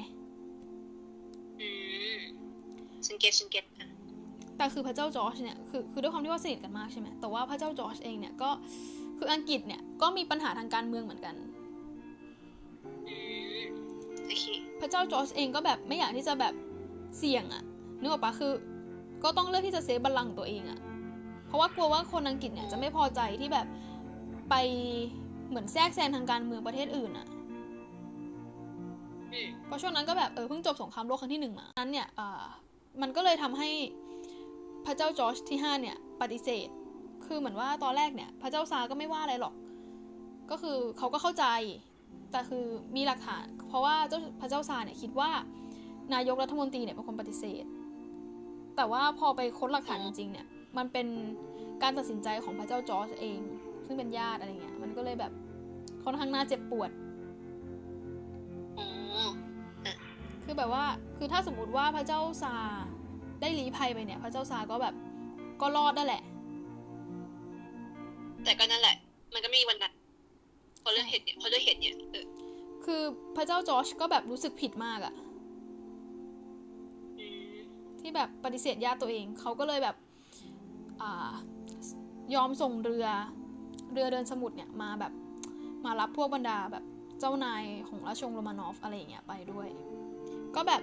มีเจ้านายหลายคนที่ได้ลี้ภัยนะอ่าอย่างพระพันปีมาเรียแม่ของจักรพรรดินิโคลัส เจ้าชายเฟลิกยูสุปอฟ แล้วก็ภรรยาเขา แล้วก็แกรนดัชเชสเชเนียด้วยที่เป็นน้องสาวของอนิโคลัส ก็แบบมีที่หนีไปได้อะเออประมาณนั้น ก็มีที่หนีไปได้จำนวนหนึ่งคือมันน่าเศร้าตรงที่ว่าแบบพระพันปีเนี่ย คือเขาก็ทำใจไม่ได้อะกับการที่เขารู้ข่าวว่าแบบลูกชายถูกฆ่ารวมถึงพวกครอบครัวของเขาถูกฆ่า เออ แล้วเขาก็เลยเหมือนปฏิเสธความจริงว่านิโคลัสกับครอบครัวน่าจะยังมีชีวิตอยู่ในที่ไหนสักแห่งอะไรอย่างเงี้ย ก็คือแบบไม่ยอมรับความจริง ใช่เรื่องไม่ต่อคือแบบลูกคนเราอะมันทำใจยาก คือแบบลูกชายกับครอบครัวลูกชายแบบหลานของตัวเองแบบโดนฆ่ายกครัว มันเป็นอะไรที่ทำใจยากนะจริง คือแบบยังไงมันคือครอบครัวเออนั่นแหละ ใครจะไปทำใจได้วะถ้าแบบวันหนึ่งคุณตื่นขึ้นมาแล้วแบบมีคนมาบอกคุณว่าเออครอบครัวของคนยิงที่แบบบ้านฝั่งโน้นนะเขาตายกันหมดแล้วนะอย่างเงี้ย อืม ใช่ ซึ่งพระพันปีเนี่ยเขาก็ได้ไป รีภัยที่อังกฤษแล้วจากนั้นเนี่ยเขาก็กลับไปประทับที่เดนมาร์กบ้านเกิด แล้วก็เสียชีวิตที่นั่น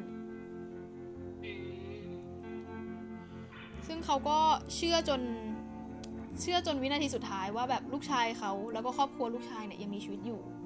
มีชีวิตอยู่โอ้นั่นสิ คือแบบนั่นแหละเขาเรียกว่าไงแม่เลี้ยงลูกมาจนโตจนแบบ เราเห็นลูกตัวเองอะมีความมีครอบครัวมีความสุขอย่างเงี้ยแล้ววันหนึ่งก็มาพังทลายไป ใช่ มันมันเป็นอะไรที่แบบ มันน่าเศร้าอะเนาะ ซึ่งมันไม่ใช่แค่แบบลูกชายที่โดนฆ่า มันเป็นแบบ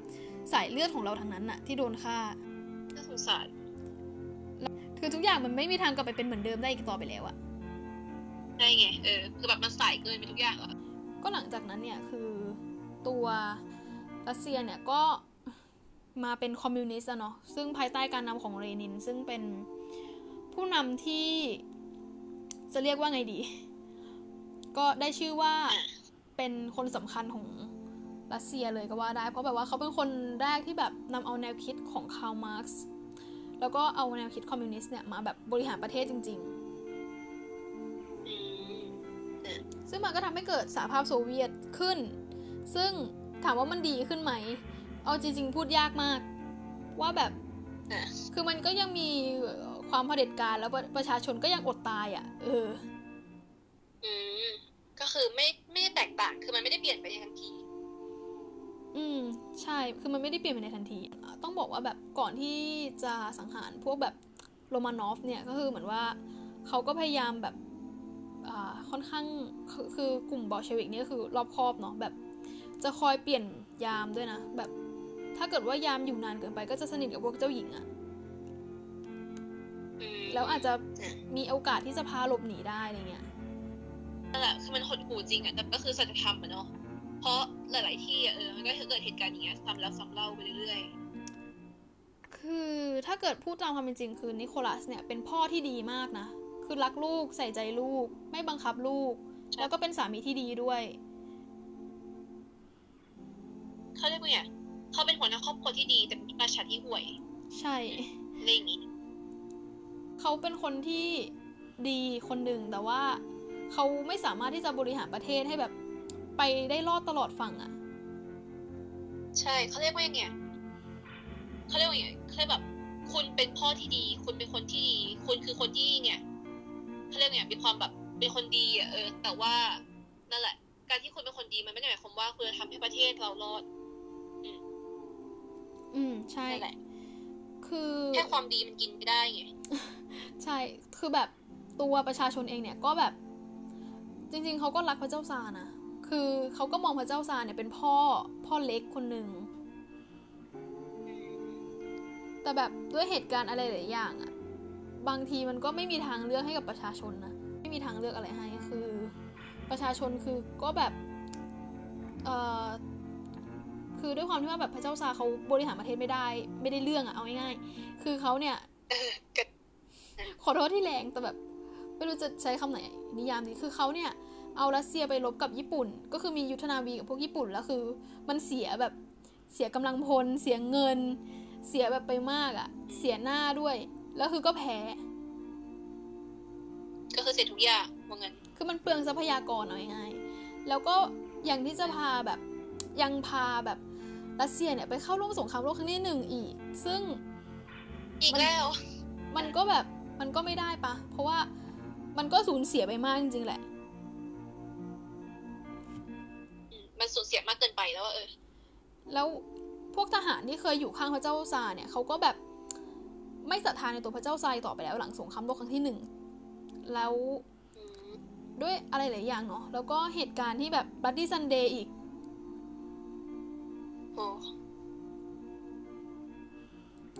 ซึ่งก็ต้องพูดได้เลยว่าแบบในเซนต์ปีเตอร์สเบิร์กเนี่ย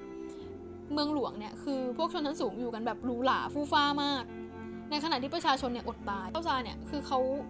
ไม่สามารถแก้ปัญหาได้คือเขารู้ว่ามันเกิดปัญหาแต่เขาไม่สามารถแก้ปัญหาได้อะอืมเขาเนี่ยไม่ได้โดนเทรนมาแบบมาแบบคือเขาไม่ได้ขึ้นครองราชย์ตอนที่เขาพร้อมอะ่ะอืม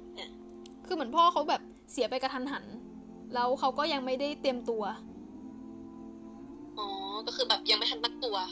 ใช่ รวมถึงด้วยบุคลิกแล้วก็ลักษณะนิสัยเขาเองด้วยอืมก็คือเป็นคนยังไงเขาเรียกว่าไงอะอ่อนแอเกินเกินไปกว่าจะเป็นพระราชา แต่ว่าในขณะเดียวกันภรรยาเขาอะคือ ผู้ชายเนี่ยภรรยาสำคัญมากถูกไหมอืม มีราชินีที่ดีเนี่ย มันก็แบบ มันก็เป็นสีแก่บัลลังก์ถูกไหมถูกต้อง แต่ตัวอเล็กซานดราเนี่ย ภรรยาเขาเนี่ย คืออืมเขาก็เป็นแม่ที่ดีนะ เป็นแม่ที่ห่วงลูก แต่ว่าเขาเนี่ยก็ไม่ได้เชิดชูภาพลักษณ์ของนิโคลัส แล้วก็ราชวงศ์ให้ดีขึ้นได้อะก็เพอเขาเรียกเนี่ยพระนางก็นั่นแหละ ถูกสงสัยถูก ไซโคอะไรอย่างเงี้ยเลยอืม ใช่ คืออืมเขารักกันนะ คือเขาเป็น เป็นคู่รักที่หาได้ยากมาก ที่จะแบบ ไม่ได้แต่งงานกันโดยการเมืองอืมคือเขารักกันจริงเขาเรียกว่าไง ถ้ามองเป็นในรูปของความรักอันบริสุทธิ์ มันก็เป็นความรักที่แบบดีนะ แต่ว่าถ้าให้มองในรูปของการปกครองอะความรักที่บริสุทธิ์มันก็ได้ขับเคลื่อนให้การปกครองมันดีขึ้นเขาเรียกว่าไงแบบ ถ้าหากคุณจะเป็นเขาเรียกไงเคยได้ยินคำเนี้ยว่าแบบยังไงการจะเป็นผู้นำอะคุณต้องสูญเสีย คุณต้องสูญเสียความเป็นมนุษย์ไปก่อนเลยอย่างแรกๆอืมคุก็ณต้อฟังงละทิ้งการเป็นมนุษย์ผู้นฟังดูเป็นอะไรที่แบบ ก็สุดโต่งนะำใช่มันสุดโต่งจริงคือคนที่เป็นผู้นำที่ดีส่วนใหญ่มักจะไม่ค่อยเป็นแบบพ่อที่ดีหรือสามีที่ดีเท่าไหร่ๆใช่ แล้วพ่อที่ดีหรือสามีที่ดี ก็มักจะไม่ใช่ผู้นำที่ถูกที่ไง มักจะแบบเป็นผู้นำที่อย่างนั้นแหละ เออ คือมันเหมือนว่าอืมมันไม่มีใครเพอร์เฟกตลอดไง แต่บางคนก็เป็นทั้งผู้นำแล้วก็เป็นพ่อที่ดีไม่ได้เลยนะ หมายถึงว่าสมมุติเฉยเอาสมมติเฉยๆก็บางคนก็เขาเรียกว่าอย่างเงี้ยเอาดีไม่ได้เลยสักด้าน เอาตัวเองรอด เอาตัวเองเป็นยกสูงอยู่ที่หนึ่งๆหมายถึงประมาณกษัตริย์ฟารุกแห่งอียิปต์ประมาณนั้นถูกต้อง ไปใช่ย้อนฟังในโอเค episode นู้นเลย ลองไปฟังดู แต่แซ่บเหมือนกันโดยย้อนฟังกันได้นะคะก็ฟังแล้วอาจจะรู้สึกคุ้นๆก็โอเค เราจะไม่พูดกันตรงนี้เนาะ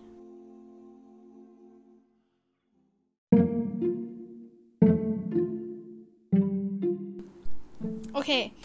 เราก็จะมาพูดหลังจากที่แบบว่าจบเนื้อหาการสังหารหมู่ราชวงศ์โรมานอฟไปแล้วเนาะก็อย่างที่บอกว่ามันเป็นเหตุการณ์ที่สะเทือนใจมากๆ เพราะว่าในตอนนั้นเนี่ยยุโรปเองเนี่ย คือไอการล้มพวกสถาบันพระมหากษัตริย์เนี่ยคือมันยังมันยังไม่ค่อยมีอะมันมีน้อยมาก แล้วไอการฆ่าสังหารหมู่ ยกครอบครัวเนี่ย ยิ่งไม่มีเข้าไปใหญ่ ใช่เพราะว่าเขาเรียกไงมันแบบมันผิดมันผิดปีนะมันผิดสิแบบผิดผีอะเออ อืม ใช่แล้วคือมันสร้างความสะเทือนใจให้กับบรรดาแบบราชวงศ์อื่น ๆ ในยุโรปมากๆรวมถึงราชวงศ์ไทยด้วย จริง นั่นแหละ เพราะว่าแบบอ่าอย่างที่บอกว่ารอห้ากับซานิโคลัสเนี่ยคือเขาเป็นเพื่อนกัน คือเขาก็คือซาก็มีบทบาทกับอ่าสยามในช่วงยุคนั้นเหมือนกันในแม้ว่าจะมีการออกมาบอกว่าตัวราชวงศ์เนี่ยถูกสังหารยกครัวแล้ว แต่ว่ามันก็ยังมีคนมาอ้างว่า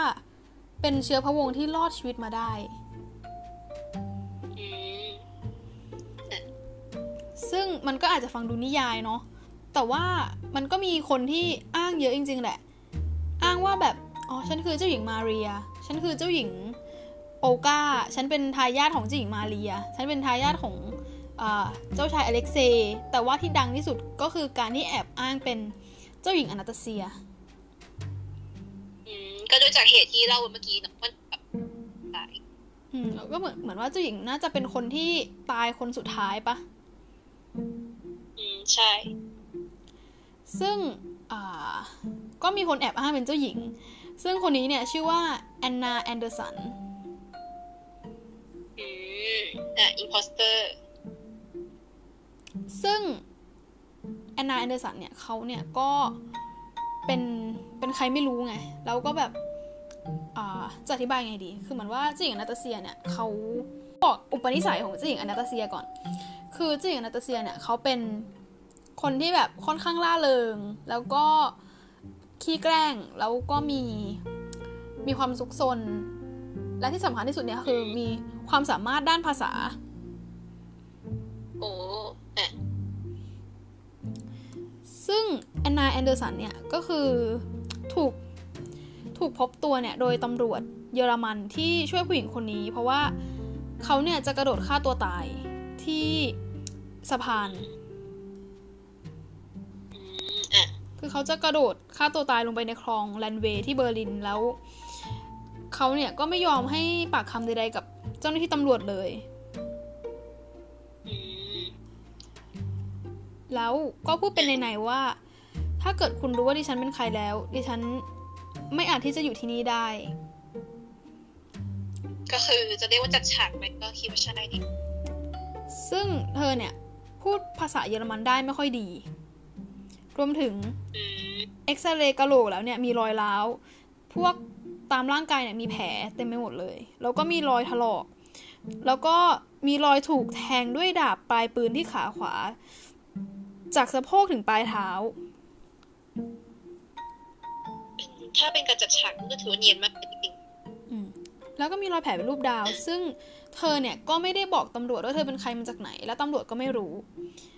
ซึ่งเธอเนี่ยก็มีอาการแบบเศร้าแล้วก็เงียบเฉย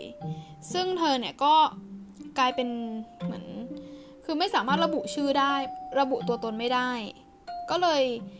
เป็นเหมือนมิสอันโนหรือว่าเจนโด ก็คือเหมือนว่าเจนโดก็คือเหมือนใช้ประมาณ ใช่ถ้าฝั่งยุโรปเนี่ยมันจะมีการเรียกว่า เจนโดจอนโดลีเนาะถ้าจอนจะเป็นผู้ชาย ถ้าเจนจะเป็นผู้หญิง ในกรณีที่ไม่สามารถระบุตัวตนได้เออจริงอ่าตำรวจเนี่ยก็นำตัวเธอเนี่ยส่งโรงพยาบาลจิตเวชโดยเธอเนี่ยก็รักษาตัวอยู่ที่นี่2ปีเต็มโอ้โอเค เธอเนี่ยก็ได้กล่าวอ้างว่าเธอเนี่ยคือเจ้าหญิงอนาตาเซีย Grand Duchess อนาตาเซีย ที่หลบหนีการฆ่ามาได้อืม ก็คือกล่าวอ้างเลย ใช่ ซึ่งเธอเนี่ยก็อ่าแทนตัวเองว่าแอนนา ก็มาจากอนาตาเซีย เธอเนี่ยก็ไม่ได้แคร์ว่าใครจะเชื่อเธอหรือเปล่า จะหาว่าเธอโกหกหรือว่าอะไร เธอก็ไม่ได้พูดรายละเอียดการหลบหนี แล้วก็ไม่ยอมพูดภาษารัสเซียที่เป็นภาษาแม่ด้วยอ่าเธออ้างว่ามันเป็นการกระตุ้นแผลใจ ถ้าเกิดว่า เธอพูดภาษารัสเซียอะไรเงี้ย แต่เธอก็บอกว่าเธอพูดได้แต่เธอแบบ ไม่อยากกระตุ้นแผลใจอะไรเงี้ย เออ ก็ เป็นถือเป็นการกล่าวอ้างได้อะนะซึ่งบรรดาพวกเชื้อพระวงศ์เนี่ย ก็ได้มาดูหน้าของเธอ แล้วก็บอกว่าเธอเนี่ยคล้ายกับเจ้าหญิงจริง แต่ว่าบุคลิกภาพของเธอเนี่ยแปลกๆ อาจเป็นเพราะว่าเธอแบบผ่านเหตุการณ์แบบสังหารหมู่มาอะไรเงี้ยอ๋อ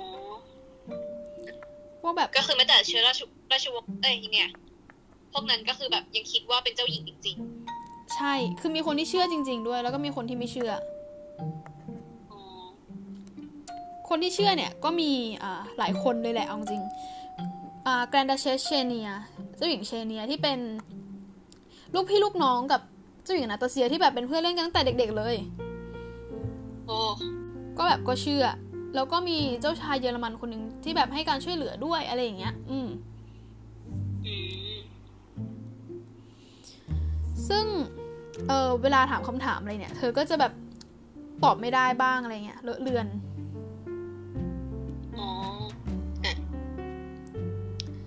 ซึ่งอ่าลอร์ดเมาท์แบทเมาท์แบทเทนเนี่ยลอร์ดเมาท์แบทเทนเนี่ยเป็นหลานของอ่าซารีนาเขาก็แบบว่ายอมจ่ายเงินให้กับหน่วยนิติเวชในลอนดอน เพื่อพิสูจน์ วิเคราะห์รูปใบหูของแอนนาแล้วก็อนาตาเซียอืมแต่จริงๆ ใบหูเนี่ยก็ถืออีกส่วนหนึ่งนะ ที่แบบถัดมาจากลายนิ้วมืออะที่แบบแต่ละคนเนี่ยจะมีไม่เหมือนกันเลย ใช่ คือเหมือนว่าอ่ามีข้อพิสูจน์ว่าแบบอ่าหูของแอนนากับอนาตาเซียเนี่ยเหมือนกันถึงแบบสามในสี่เลยนะ โอ้ เหมือนมากจริงหน่วยเนี่ยก็วิเคราะห์ว่าแอนนาเนี่ยคืออนาตาเซียๆโอ้แต่ในขณะเดียวกันก็คือ ฝ่ายเจ้าหญิงโอกา ซึ่งมีศักดิ์เป็นน้องสาวของพระเจ้าซาร์เนี่ยเขาลี้ภัยอยู่ที่เดนมาร์กเขาเนี่ยได้ใช้เวลาอยู่กับแอนนาห้าวัน แล้วก็ได้ข้อสรุปว่า เธอไม่ใช่อนาตาเซีย รวมถึงอ่าลิลี่เดนซึ่งเป็นเพื่อนของซารีนาเนี่ย ใช้เวลา 6 วัน พูดคุยถึงสีพรม ลวดลายผ้าม่านต่างๆ ในราชวัง ตลอดจนมุมสวนเนี่ย ปรากฏว่าแอนนาเนี่ยก็คืออนาตาเซียตัวปลอมอะไรเงี้ย แต่ว่าข้อมูลตัวจริงตัวปลอมเนี่ยมันก้ำคือช่วงนั้นเนี่ยมีการพบกระดูกของพระราชวงศ์ที่เมืองล้าง ห่างจากตัวเมืองประมาณ 18 กิโล แล้วก็ตรวจไม่พบกระดูกของเจ้าหญิงอนาตาเซียในตอนนั้นด้วย มันยิ่งทำให้น้ำหนักของแอนนาเนี่ยมีมากขึ้นอืมก็คือแบบเหมือนยังไงเหมือนยิ่งเป็นการเพิ่มน้ำหนักให้กับคำกล่าวขึ้นมาอืมใช่ ซึ่งอย่างที่บอกว่าไอความเป็นไปได้เนี่ย ที่จะรอดออกมาจากคืนสังหารหมู่เนี่ย มันเป็นไปได้ยากมากแทบจะเป็นไปไม่ได้เลยด้วยซ้ำใช่เพราะว่ามันมีการเช็คหมดนี่เออ คือทหารทหารยามที่ยิงไปอะ คือเขาก็ต้องเช็คอยู่แล้วแหละว่าเฮ้ยรอดเปล่า ยังมีชีวิตอยู่เปล่า ตัวแอนนาเนี่ยก็อย่างใดก็ตาม คืออย่างที่บอกมีทั้งคนเชื่อแล้วก็ไม่เชื่อเนาะซึ่งมันก็มีการแบบอ่าต่อสู้ในชั้นศาลที่เยอรมันด้วยนะอ๋อ โอ้มีการเข้าไปสู่ชั้นศาลด้วย เพื่อพิสูเรื่จองน์ใหญ่เนอะเพื่อพิสูจน์ไงว่าแอนนาเนี่ยคืออนาตาเซียจริงหรือเปล่าอ๋อคือถ้าใช่เนี่ย มรดกของราชวงศ์โรมานอฟเนี่ย ก็จะเป็นของแอนนา แต่เพียงผู้เดียว โอ้โอเคแล้วคือเขาก็ว่ากันว่าเอ่อพระเจ้าซาร์เนี่ยมีเงินเก็บที่สวิตเนี่ย เรียกง่ายๆคือมากมหาศาลอะไรอย่างเงี้ยเลยอืม รวมถึงเครื่องพงเครื่องเพชรอีก คือมันอย่างอย่างที่บอกว่าราชวงศ์โรมานอฟเป็นราชวงศ์ที่รวยที่สุดอะก็คือรวยไปเลยหากว่าเป็นจริงใช่ ก็ไอการต่อสู้เนี่ยคือมันก็เป็นการพิสูจน์ตัวตนนะเนาะก็กินเวลาตั้งแต่เอ่อคศ 1938 จนถึง 1970 เกือบ 40 ปีๆตั้งสี่สิบปี โอ้โห ซึ่งมันเป็นเวลาที่นานมาก ซึ่งสารพิสูจน์ว่าไม่มีหลักฐานเพียงพอที่จะพิสูจน์ว่าแอนนาเนี่ยเป็นเจ้าหญิงอนาตาเซีย ซึ่งมันเป็นการพิจารณาคดีที่ยาวนานที่สุดในประวัติศาสตร์เยอรมันเออโอ้ก็เอาจริงๆมันเป็นแบบยังไงเป็นปริศนาเนาะอืมอืม ใช่ แต่ว่าปริศนาเนี่ยไม่แปลก มันก็มีข้อพิสูจน์เนาะ ใช่เพียงแค่ว่าเราจะเจอข้อพิสูจน์นั้นหรือเปล่านี่แหละปัญหา ซึ่งมันก็มีคนพิสูจน์อยู่แล้วแหละเนาะพวกบรรดาพระญาติใช่อะไรเงี้ยก็พยายามพิสูจน์กัน อืมอืมซึ่งก็มีคนพิสูจน์เนาะก็คืออ่าแกรนด์ดยุคหลุยส์แห่งเฮส and ไรน์เขาเป็นน้องชายของซารีนาเขาได้จ่ายเงินจ้างนักสืบ สืบตัวตนของแอนนาอืมจนโอเคจ นพบว่าแอนนาเนี่ยมีชื่อว่าฟรานซิสกาชานคอฟสกาอืมก็คือเจอตัวจริงว่างั้น อืม ใช่ หรือว่าชัยคอฟสกี้คือหลาย ๆ คนอาจจะเรียกเธอว่าอ่าฟรานเซสกาไซคอฟสกี้หรือว่าแอนนาไซคอฟสกี้ที่หลาย ๆ คนรู้จักกันดีอ่ามันก็มีการพิสูจน์ว่าเธอเนี่ยคือฟรานเซสกาถูกไหมฟรานเซสกาเนี่ยเป็นหญิงสาวชาวโปแลนด์ ที่เป็นคนงานในโรงงานทำอาวุธ โอเคซึ่งอ่าเธอเนี่ยก็ได้รับผลกระทบอ่าทางจิตใจในช่วงที่ในช่วงสงครามโลกครั้งที่หนึ่งคือเธอแล้วก็คู่หมั่นของเธอเนี่ยอ่าคู่หมั่นของเธอเนี่ยตายด้วยระเบิด อืมโอ้แล้วอ่าตัวเธอเนี่ยก็ได้รับผลกระทบอ่า จากสะเก็ดระเบิดอะไรอย่างเงี้ย มันก็เลยทำให้เธอเนี่ย เหมือนกลายเป็นคนแบบ จะเรียกว่าไงเดียจะเป็น PTSD อะไรอย่างเงี้ยอ๋อซึ่งแอนนาเนี่ยก็เข้าเข้าออกออกโรงพยาบาลจิตเวชเป็นว่าเล่นเลยอืมเข้าใจได้ก็แบบเขาเรียกไงอะมันได้รับความแบบผลกระทบทางจิตใจเยอะมากอะเนาะอืม ใช่ใช่ซึ่งมันก็เหมือนเป็นผลกระทบทางจิตใจที่ร้ายแรงเหมือนกันอืมโดยอย่างที่บอกว่ามีการแบบพิสูจน์อะเนาะแล้วก็มีการพิสูจน์ DNA ของตัวแอนนาในภายหลังที่ตัวแอนนาเนี่ยเสียชีวิตไปแล้วอ๋อเพราะว่ามันมีการเพราะว่าอ่าอย่างที่บอกว่าอ่า ช่วงหลังการปฏิวัติเนี่ยรัสเซียอยู่ภายใต้สหภาพโซเวียต เรื่องราชวงศ์เนี่ย ถือว่าเป็นเรื่องต้องห้ามอืมโอเคจนพอภายหลังสหภาพโซเวียตเนี่ยล่มสลาย มันถึงมีการแบบขุดศพของอาพวกบรรดาราชวงศ์มาทำพิธี แล้วก็มีการพบศพของเจ้าหญิงนาตาเซีย คือมันเพิ่งมาพบศพเจ้าหญิงนาตาเซียในเร็วๆเนี้ยแหละ ก็นั่นแหละก็ถือว่าเป็นการตอบคำถามที่อยู่ในค้างคาใจหลายคนมาตลอด อืม ใช่ ซึ่งก็มีการพิสูจน์ DNA ระหว่างแอนนา กับตัวราชวงศ์แล้วเนาะ ก็คือไม่ใกล้เคียงกันเลย ไม่ได้เป็นญาติกันเลยอะก็เรียบร้อย imposter ก็คือถูกเปิดโปงแต่ว่าตอนนั้นเธอตายไปแล้วไง อะ ก็เรียบร้อย ซึ่งอ่า คนที่ให้การช่วยเหลือเนี่ยคือเจ้าชายฟิลิปอ่าดยุคแห่งเอดินบะระ ที่ทุกคนรู้จักกันดี คือเจ้าชายเนี่ยเขาเป็นญาติกับตัวราชวงศ์โรมานอฟอะไรอย่างเงี้ย ก็เลยเหมือนเอา DNA เนี่ยมาแบบมาช่วยเป็นหลักฐานอะไรอย่างงี้ อ๋ออะฉัน get ซึ่งอ่าตัว DNA ของแอนนาเนี่ย มันไปตรงกับอ่าคนที่ชื่อฟรานซิสกาไซคอฟสกี้ มันก็เลยกลายเป็นโป๊ะเชะกับข้อมูลของแกรนด์ดยุคหลุยส์ แต่ว่าคือไอข้อมูลตอนนั้นเนี่ยมันยังไม่มีข้อพิสูจน์ด้วย DNA ไง อ๋อ ก็คือสมัยนั้นการพิสูจน์ด้วย DNA ก็คือแบบ ยังไม่ถูกรองรับนี้ไหม มันยังไม่มีอะ คือมันแบบโอ้แปดสิบแปดสิบเก้าสิบปีที่แล้วอะ เออว่ะ ก็คือยังไม่มีการพิสูจน์ด้วย DNA วิทยาศาสตร์วิทยาการยังไม่ขนาดใช่นั้นก็เหมือนเขาสืบมาแล้วได้ข้อมูลเฉยๆแต่ว่าเขาก็ไม่ได้มีการพิสูจน์เรื่อง ทางแบบนิติวิทยาศาสตร์อะอ๋ออะฉันเก็ตมีข้อมูลอันหนึ่งก็คือแอนนาเนี่ย ด้วยความที่ว่าอ่านางอ้างตัวเป็นนาตาเซียถูกไหมนางก็ใช้ชีวิตแบบมี privilege ในฐานะ ที่เป็น Grand Duchess of Nastasia ด้วย คือแอนนาเนี่ย ได้ไปที่อเมริกาในปี 1928 ซึ่งอ่าไอการที่นางอ้างตัวเป็นอนาตาเซียเนี่ย คือมันก็ทำให้คนเนี่ยสนใจนางมาก รวมถึง อ่า Duchess Grand Duchess Chenia ที่เป็นเพื่อนเนี่ยเขาได้แต่งงานกับมหาเศรษฐีเนี่ยเขาก็เชื่อด้วย แล้วเขาก็ให้การสนับสนุนตัวอแอนนาด้วย คือแอนนาเนี่ยไปสร้างวีรกรรมไว้อยู่เธอเนี่ยไปพักที่อเมริกาเป็นเวลาประมาณ 18 เดือน แล้วเธอเนี่ยก็ไปพักอยู่กับลูกสาวเศรษฐีคนหนึ่งในนิวยอร์กเนี่ยแหละ แล้วเธอเนี่ยก็ไปสร้างวีรกรรมด้วยการเดินแก้ผ้าบนหลังคาบ้าน แล้วก็ฆ่านกแก้ว แก้ผ้าหลังคาบ้านโอ้แล้วก็ฆ่านกแก้วใช่ ซึ่งอืมเธอเนี่ยก็ได้ถูกศาลเนี่ยส่งกลับไปเยอรมัน แล้วก็ไปรักษาตัวในโรงพยาบาลจิตเวชแล้วก็มีการโยกย้ายแบบโรงพยาบาลอยู่หลายรอบเหมือนกันเรียกไงก็สร้างวีรกรรมเอาไว้อะเออคืออย่างที่บอกว่าคือแอนนาเนี่ยต้องบอกว่าชีวิตเขาเนี่ยเขาเข้าออกออกโรงพยาบาลจิตเวชจนเป็นส่วนหนึ่งของชีวิตเลยอะ ประมาณนั้น ซึ่ง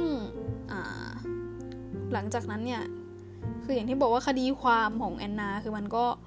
ไม่ได้มีการแบบคืบหน้าเลยเท่าไหร่ แอนนาเนี่ย ได้มีโอกาสพบครอบครัวชัยคอฟสกี้ซึ่งเป็นครอบครัวของเธอจริงๆเนี่ย ในปี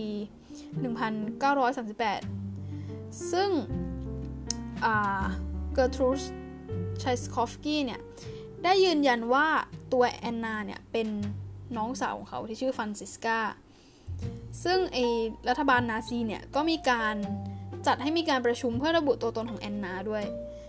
ซึ่งถ้าเกิดว่าแอนนายอมรับตัวตนของเธอ ในฐานะที่เธอเป็นฟรานซิสกาชัยคอฟสกี้เนี่ย เธอก็จะถูกสั่งให้จำคุก ซึ่งครอบครัวเนี่ยชัยคอฟสกี้เนี่ยเขาก็ปฏิเสธที่จะลงนามยืนยัน ซึ่งมันก็เลยทำให้ไม่ไม่ไม่มีการดำเนินงานต่อ เพราะว่าตัวครอบครัวของ ตัวครอบครัวชัยสกอฟกี้เองเนี่ยเขาก็กลัวว่าแบบแอนนาจะติดคุกอะไรอย่างเงี้ยแหละ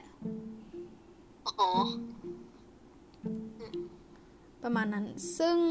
อย่างที่บอกว่ามันก็จะมีช่วงสงครามโลกครั้งที่สองซึ่งช่วงสงครามโลกครั้งที่สองเนี่ย เจ้าชายอ่าได้มีเจ้าชายคนหนึ่งเนี่ย เป็นเจ้าชายในเยอรมันนี่แหละ เขาได้เสนอที่ พำนักให้แอนนาไปแบบหลบภัยสงครามโลกครั้งที่สองที่นั่นเนี่ยแหละ ฉะนั้นช่วงสงครามโลกครั้งที่สองเธอก็เลยใช้ชีวิตแบบโอเคสบาย ประมาณนั้น ซึ่งมาพูดถึงบั้นปลายชีวิตของแอนนาแอนเดอร์สันเนาะชื่อว่าเป็นศาสตราจารย์ ชื่อเกลบบ็อตกิน คือเขาเนี่ยเชื่อว่าแอนนาเนี่ยเป็นอนาตาเซียจริง ๆ คือเขาก็คือเกลบบ็อตกินเนี่ยพ่อของเขาเป็นหมอ หมอประจำราชวงศ์ที่ถูกฆ่าพร้อมพระเจ้าซาร์ในคืนวันนั้นเนี่ยแหละเขาก็เลยเป็นเพื่อนวัยเด็กของจิงอนาตาเซียด้วย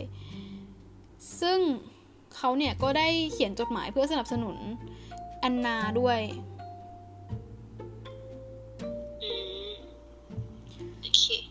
ซึ่งเขาเนี่ยได้เขียนหนังสือเกี่ยวกับตัวเธอ แล้วก็ราชวงศ์โรมานอฟอยู่หลายเรื่องอ่าอย่างอย่างเช่นอ่าหนังสือเรื่องนี้ก็คือ The Real Romanovs Lost Tales Stories for the Tsar's Children The Woman Who Rose Again ซึ่งเขาเนี่ย ไม่ได้สนับสนุนแค่แบบ support ในเรื่องของ อะไรอย่างเงี้ยอย่างเดียว เขา support เรื่องเงินด้วยก็คือแบบเป็นคนที่แบบ support จริงๆ อืม ใช่ ซึ่งแอนนาเนี่ยก็ได้รับการ support ของเขา แล้วก็ได้ย้ายมาอยู่ที่อเมริกา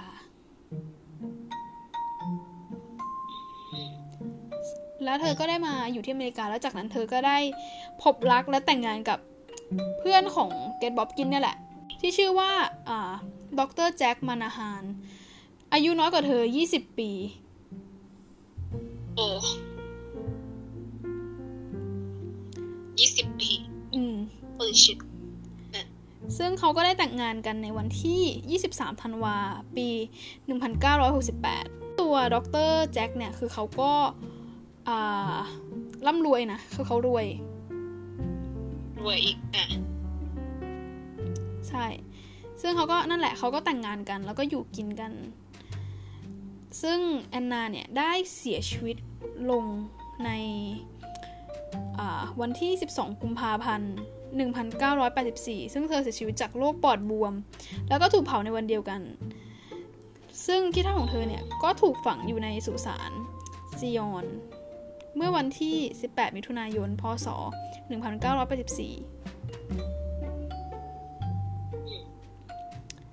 ซึ่งอันนี้ก็คือเป็น story ของจากสาวโรงงาน สู่เจ้าหญิง เรียกว่าไงเป็นตัวปลอม imposter ที่แนบเนียนที่สุดว่างั้น คือถึงแม้ว่าคนจะจับโป๊ะได้อะแต่ว่าเธอก็ได้ใช้ชีวิตแบบมี privilege ในฐานะ เจ้าหญิงอนาตาเซีย มายาวนาน จริง คือจะบอกว่าไงดีอะคือมันก็คุ้มนะ ถ้ามองในมุมมองของแบบคนที่ไม่มีอะไรเลยอะจริงคือแบบยังไงได้ใช้ชีวิตในฐานะของเจ้าหญิงผู้สาบสูญเนี่ยเอออืม ใช่คือเขาเนี่ยได้ใช้ชีวิตในฐานะอนาตาเซีย ถึงแม้ว่ามันจะมันจะไม่ได้หรูหราฟู่ฟ้าอะไรมากมาย แต่ว่าเขาก็ได้รับความสุขสบาย ได้รับความสนใจได้เงินทอง ได้การสนับสนุน support เต็มที่ คือไม่ได้บอกว่ามันเป็นสิ่งที่ถูกต้องนะ การแบบแอบอ้างอะก็จริงแต่ว่าเนี่ยก็ถือว่านะโชคดีไปละกัน เพราะว่าจริงๆอะถ้าโชคร้ายแบบแบบขึ้นมานี่ก็คือแย่เลยนะ อืมใช่คือยุคนั้นด้วยแหละ คือถ้าเกิดเป็นยุคนี้คือมันก็ไม่รอดหรอก ใช่เพราะยุคนี้คือวิทยาการแต่ละอย่างมันดีขึ้นละตัวแอนนาเนี่ยคือ อย่างที่บอกว่าแบบเป็นสาวโรงงานแล้วก็ แล้วก็แบบมีปัญหาทางจิตใช่ไหมแล้วก็ อย่างน้อยก็ยังได้ใช้ชีวิตบ้านปลายแบบอ่าสบายอะ่ะ ก็ถือว่ามาไกลนะอืม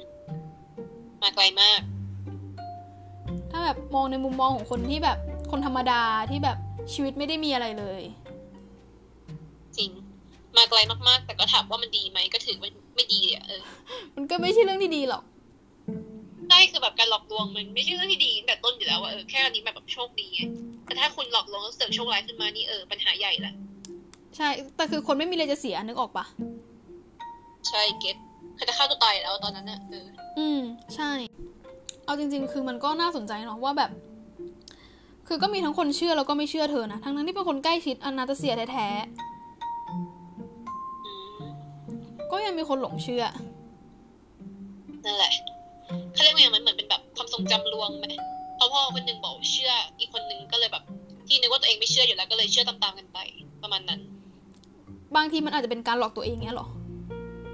เออประมาณนั้น มันจิตวิทยาเออ อืมใช่ คือเหมือนว่า เป็นเพื่อนในวัยเด็กไง แล้วคือเพื่อนเพื่อนถูกฆ่าตายอะ่ะ แล้วคือวันหนึ่งเพื่อนกลับมามีชีวิตอะไรอย่างเงี้ย เราก็อยากที่จะเชื่อว่าเขากลับมา ใช่ ถึงมันจะเป็นการหลอกตัวเองอะใครๆก็หลอกตัวเองกัน นั่นแหละก็ถึงสาร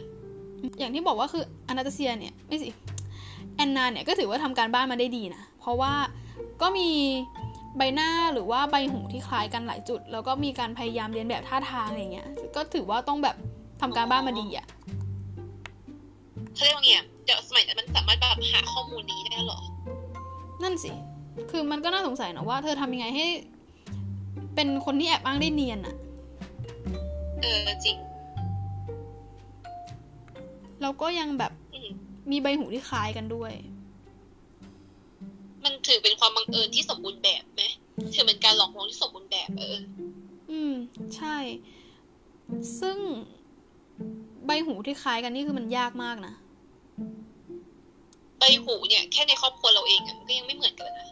อืมถ้าเกิดมองในมุมมองของแบบการเมืองอะไรเงี้ยเนาะ คือถ้าสมมุติว่าเธอเป็นแอนอนาตาเซียจริงๆเนี่ย เธอเนี่ยก็ ก็สั่นคลอนแบบสหภาพโซเวียตได้เหมือนกันนะรวมถึงมรดกอีก มันก็เป็นแบบอะไรที่ไม่ มันก็เป็นอะไรที่แบบขัดแย้งอะขัดแย้งแน่อืมๆปัญหาแบบโลกแตก มันมีปัญหาแน่นอนอะเออ มันก็เลยอาจจะแบบมีคนไม่อยากให้เธอเป็นอนาตาเซียอนาตาเซีย แต่ในขณะเดียวกันเธอก็เป็นผู้แอบอ้างเหมือนกันใช่ก็นั่นแหละไปใหญ่อะใช่ ซึ่งก็นั่นแหละ คือมันไม่ได้มีคนที่แอบอ้างแค่ แค่เจ้าหญิงอนาตาเซียนะ แต่ว่าเจ้าหญิงอนาตาเซียเรื่องนี้คือดังสุด ก็มีคนแอบอ้างเป็นอเล็กเซย์เหมือนกัน ชื่อว่าอ่าเท่าที่จำได้นะ ชื่อวาซิลีคือคนนี้เนี่ย ไม่แน่ใจว่าเป็นนิยายหรือเปล่าเขาชื่อวาซิลีเขาเนี่ยว่ากันว่านะ เหมือนว่าเจ้าชายเล็กเซย์เนี่ย หลบหนีออกจากคืนสังหารหมู่ได้ เหมือนว่าก็แบบ รอดมาเกือบปางตายอะแต่ว่ามีครอบครัวชาวนารับไปเลี้ยง อ๋อ ก็คือเป็นการแอบอ้างที่นั่นแหละเหมือนว่าวาซิลีเนี่ยเขาพูดก่อนตาย เขาพูดเขาเล่าให้แบบครอบครัวเขาฟังก่อนตาย ว่าเขาเนี่ยคืออเล็กเซย์คือเหมือนว่าเขาเนี่ยเป็นคนที่มีความรู้เขาเป็นคนที่มีความรู้มากกว่าชาวบ้านทั่วไปอะในยุคสหภาพโซเวียตอะอะ แล้วตัวเขาเนี่ยก็เป็นครูประมาณนั้น เขามีความรู้ความเข้าใจในเรื่องภาษา การเมือง ประวัติศาสตร์ ปรัชญา มากกว่าคนทั่วๆไปแน่คิดนะเนี่ย แล้วบรรดาทายาทของเขาเนี่ย ก็มีหน้าตาคล้ายๆซานิโคลัสด้วยลูกชายเขา แต่ในขณะเดียวกันก็ไม่แน่ใจว่าอันนี้เป็นเรื่องจริงหรือเปล่า เพราะว่ามันไม่ได้มี อันนี้เป็นเรื่องที่ค่อนข้างเงียบมากๆอะ่ะ มันเป็นเรื่องเงียบอะเนาะแต่ว่านั่นแหละก็อยากรู้เหมือนกันนะว่าใช่ความจริงหรือเปล่าแต่คืออเล็กเซย์คือจะรอดได้จริงๆเหรอ เพราะว่าแบบฮีโมฟิเลียนะเขาเป็นฮีโมฟิเลียนั่นสิใช่เห็นนั่นแหละปัญหาเลย นั่นนั่นคือช่องโหว่คือแบบถ้าอนาตาเซียมีโอกาสรอดรอดว่ายากแล้ว อเล็กเซย์ว่าหนักเข้าไปใหญ่ ทหารคงแบบยิงเข้าไปใหญ่เลยเนี่ยคงไม่ยอมให้แบบทายาทคนเดียวที่เป็นผู้ชายเนี่ย มีชีวิตรอดออกมาได้อะเป็นมง ใช่แล้วแบบเป็นมงกุฎราชกุมารด้วยนะเขาจะยอมหรอกเป็นเป้าหมาย เป็นเป้าหมายแรกๆเลยด้วยซ้ำที่จะถูกกำจัด จริงนั่นแหละ ก็ถามว่าปาฏิหารย์เกิดขึ้นจริงได้ไหม แต่ก็มันก็ได้เลยนะ แต่ว่าก็ต้องดูด้วยปาฏิหารย์มันมีโอกาสจริงหรือเปล่า อืม ใช่ บางคนก็ได้ประโยชน์จากการสร้างเรื่องอืมหลังจากเกิดเหตุการณ์พวกนี้ก็คือ มันก็ไม่ได้มีแค่ตัวแอนนาแอ นเดอร์สันคนเดียวที่แอบอ้าง หรือว่าใครก็ตามที่แอบอ้าง คือมันมีเยอะมาก มีแอบอ้างว่าคืออเล็กเซย์ผมคืออเล็กเซย์ฉันคือโอกาฉันคือหลานของเจ้าหญิงมาเรีย ฉันคือเจ้าหญิงทาเทียนาอะไรอย่างเงี้ยอืมก็คือแอบอ้างกับถ้าทางตระกูลได้ททั้งนั้นที่เขาก็โดนฆ่าไปแล้วอะ่ะ ก็ยังมีคนแอบอ้างจริงไม่อ้างว่าเป็นตัวเขาก็อ้างว่าเป็นทายาทของเขา เพราะว่าแบบคาดหวังใน privilege ของราชวงศ์โรมานอฟที่อาจจะได้ ก็ต้องบอกไว้ก่อนว่าตัวครอบครัวของซานิโคลัสเนี่ย หลังจากที่เขาถูกฆ่าใช่ไหม คือเอาจริงๆว่าคือ ก็ยังมีคนมาคอยแบบไว้อะไรศพเขาอะไว้อะไรที่บ้านอิปาเตียฟอะำอ๋อก็คือยังมีคนที่รักอยู่ ใช่เหมือนว่าแบบมันก็น่าเห็นใจเนาะอะไรอย่างเงี้ย ก็เขาเรียกว่ายังไงก็นั่นแหละอย่างน้อยประเทศนี้เขายังเป็นพ่อที่ดีเป็นคนที่เรียกว่าใส่ซื่อได้ไหมน่าเห็นใจได้ขอใช้แหคำละว่าน่าใช่เห็นใจแต่ใช่ แต่ก็ไม่ใช่ราชาที่ดี อืม คือคนเรามันก็คงไม่สามารถที่จะดีไปได้ทุกเรื่องอะเนาะ แต่ว่าแบบคือการเมืองมันพลาดนิดเดียวคือมันถึงตายอะนึกออกปะจริงนั่นแหละเขาก็พลาดไปแล้ว แล้วนี่คือตัวอย่าง อืม ใช่ คือมันก็เลยทำให้แบบราชวงศ์อังกฤษนี่คือแบบระวังมาก อืม ตอนนี้ราชวงศ์อังกฤษถามว่าสั่นคลอนอยู่ไหม ก็ตั้งแต่เรื่องของเมแกนมาเมแกนนี่ก็ถัวสั่นอยู่นะคือราชวงศ์อังกฤษเนี่ยคือเขาเรารู้สึกนะว่าเขาจะพยายามที่จะทำให้ราชวงศ์ตัวเองแบบแข็งแกร่งตลอดเวลาอะไรเงี้ยแบบค่อนข้างแม้แต่เรื่องเล็กๆอะ่ะคือเขาก็ไม่อยากให้เอามาเป็นปัญหาของราชวงศ์อะ่ะ ตั้งแต่แบบเรื่องเอ็ดเวิร์ดที่แปดอะไรอย่างเงี้ยแหละ ก็นั่นแหละเขาก็มาเรามัดเรามัดระวังมาตลอด คือเขาค่อนข้างรอบคอบอะไรอย่างเงี้ย เพราะแบบเรื่องอื้อฉาวของราชวงศ์อะไรเงี้ยมันก็แบบอาจจะสั่นคลอนราชวงศ์ได้อะไรเงี้ย แต่มันก็มีมาเรื่อยๆแหละ แต่ว่าราชวงศ์อังกฤษก็คือจะแบบรอบคอบแล้วก็ระวังอะไรเงี้ยมาก ๆ จากที่สังเกตเนาะ มันก็เป็นเรื่องที่หลีกเลี่ยงไม่ได้ เออ อืม ใช่ ก็ตัวครอบครัวโรมานอฟเนี่ย อ่า ก็ถูก คริสตจักรโอโธดอกของรัสเซียเนี่ยประกาศให้เป็นนักบุญด้วย ส่วนบ้านอิปาเตียฟที่เป็นบ้านหลังสุดท้ายที่ถูกฆาตกรรมเนี่ยก็ถูกทุบทิ้งไป เพราะว่าไม่อยากเหลือสัญลักษณ์เกี่ยวกับราชวงศ์โรมานอฟในช่วงสหภาพโซเวียต แต่ว่าก็ก็ยังมีคนที่แบบคอยไปแบบทำสัญลักษณ์ แล้วก็ทำอ่าที่ระลึกไว้อะไรให้กับครอบครัวนี้อยู่ตลอดเรื่อยๆ ที่เยคาเยคาเตรินเบิร์กก็นี่แหละเป็น ตอนจบของราชวงศ์โรมานอฟคือหลังจากสหภาพโซเวียตล่มแล้วเนี่ยคือตัวประธานาธิบดีวลาดิเมียร์ปูตินเนี่ยเขาก็พยายามแบบ balance ในเรื่องของอราชวงศ์โรมานอฟก็คือเหมือนว่ายกพระเจ้าซาร์เนี่ยเป็นเหมือนสัญลักษณ์ในอดีตที่รุ่งโรจน์ของรัสเซียอะก็คืออดีตก็คืออดีต อืมใช่ก็คือเหมือนว่าเป็นการให้เกียรติอะไรเงี้ยด้วย ซึ่งทุกวันนี้คือครอบครัวนี้เนี่ยก็ถูกฝังในวิหารเรียบร้อยแล้ว ทุกศพนั่นแหละ อันนี้ก็คือเป็นตอนจบบริบูรณ์ของตัวราชวงศ์โรมานอฟแล้วเรียบร้อยค่ะยาวนานกันหลือเกินหลังจากที่แบบว่ายาวนานมากเนาะซึ่งทุกวันนี้คือรัฐบาลรัสเซียเนี่ยก็โอเคกับตัวแบบ พวกราชวงศ์โรมานอฟแล้วก็คือมีแกรนดายุคแล้วก็มีมีการให้เงินด้วยอะไรอย่างเงี้ยมีการให้เงินรายปีให้ด้วยโอเคก็คือเขาแบบโอเคกันเรียบร้อยแล้วนั่นแหละ นี่คือ ก็ถือเป็นเรื่องราวที่ดีแหละก็ถือว่าดีละอะอย่างเงี้ยนะที่แบบตัวทั้งตัวทั้งตัวรัฐบาลแล้วก็ตัวแบบราชวงศ์สามารถแบบ balance กันได้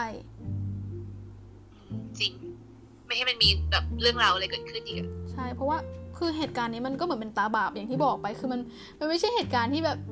ที่ดีอะถึงแม้ว่า มันก็ถ้าพูดแบบโลกสวยเนาะเป็นเหตุการณ์ที่โหดร้ายมาก แล้วก็ไม่มีใครให้เกิดจขึ้รินงอะเนี่ยแหละแต่ว่าสุดท้ายมันก็เกิดขึ้นเสมอในบริษัทที่ผ่านมาเนาะมันก็เป็นเรื่องที่หลีกเลี่ยงไม่ได้ มันมนุษย์ก็คือมนุษย์ใช่นั่นแหละค่ะฝ่ายที่น่าสงสารที่สุดเราว่าก็คือประชาชนนั่นแหละ ใช่เพราะว่าถ้าเรียกว่าไงไม่มีสิทธิ์ไม่มีเสียงใดทั้งสิ้น เป็นแค่คนที่ยังไงคอยเดินตามสิ่งที่คนฝ่ายใดฝ่ายหนึ่งชี้นิ้วคือแบบนั่นแหละเขาไม่ได้เกลียดจงเกลียดจงชังพระเจ้าซาร์นะแล้วเขาก็ไม่ได้อยากเห็นพระเจ้าซาร์ถูกฆ่าด้วย แต่ว่านะ มันก็ต้องเป็นเป็นเป็นไปตามสิ่งที่แบบเบื้องบนชี้นิ้วอะเออใช่แล้วเขาก็ยังต้องเผชิญการกดขี่ในสหภาพโซเวียตยาวนานด้วย นั่นแหละ อันนี้คือบทสุดท้ายแล้ว โอเค ถ้าอย่างนั้นวันนี้พวกเราสองคนเนี่ยก็ขอตัวลาไปก่อนนะคะ ก็อยากแนะนำเรื่องไหนก็สามารถติชมได้ค่ะ ขอบคุณค่ะค่ะค่ะขอบคุณค่ะไว้พบกันใหม่นะคะ สวัสดีค่ะ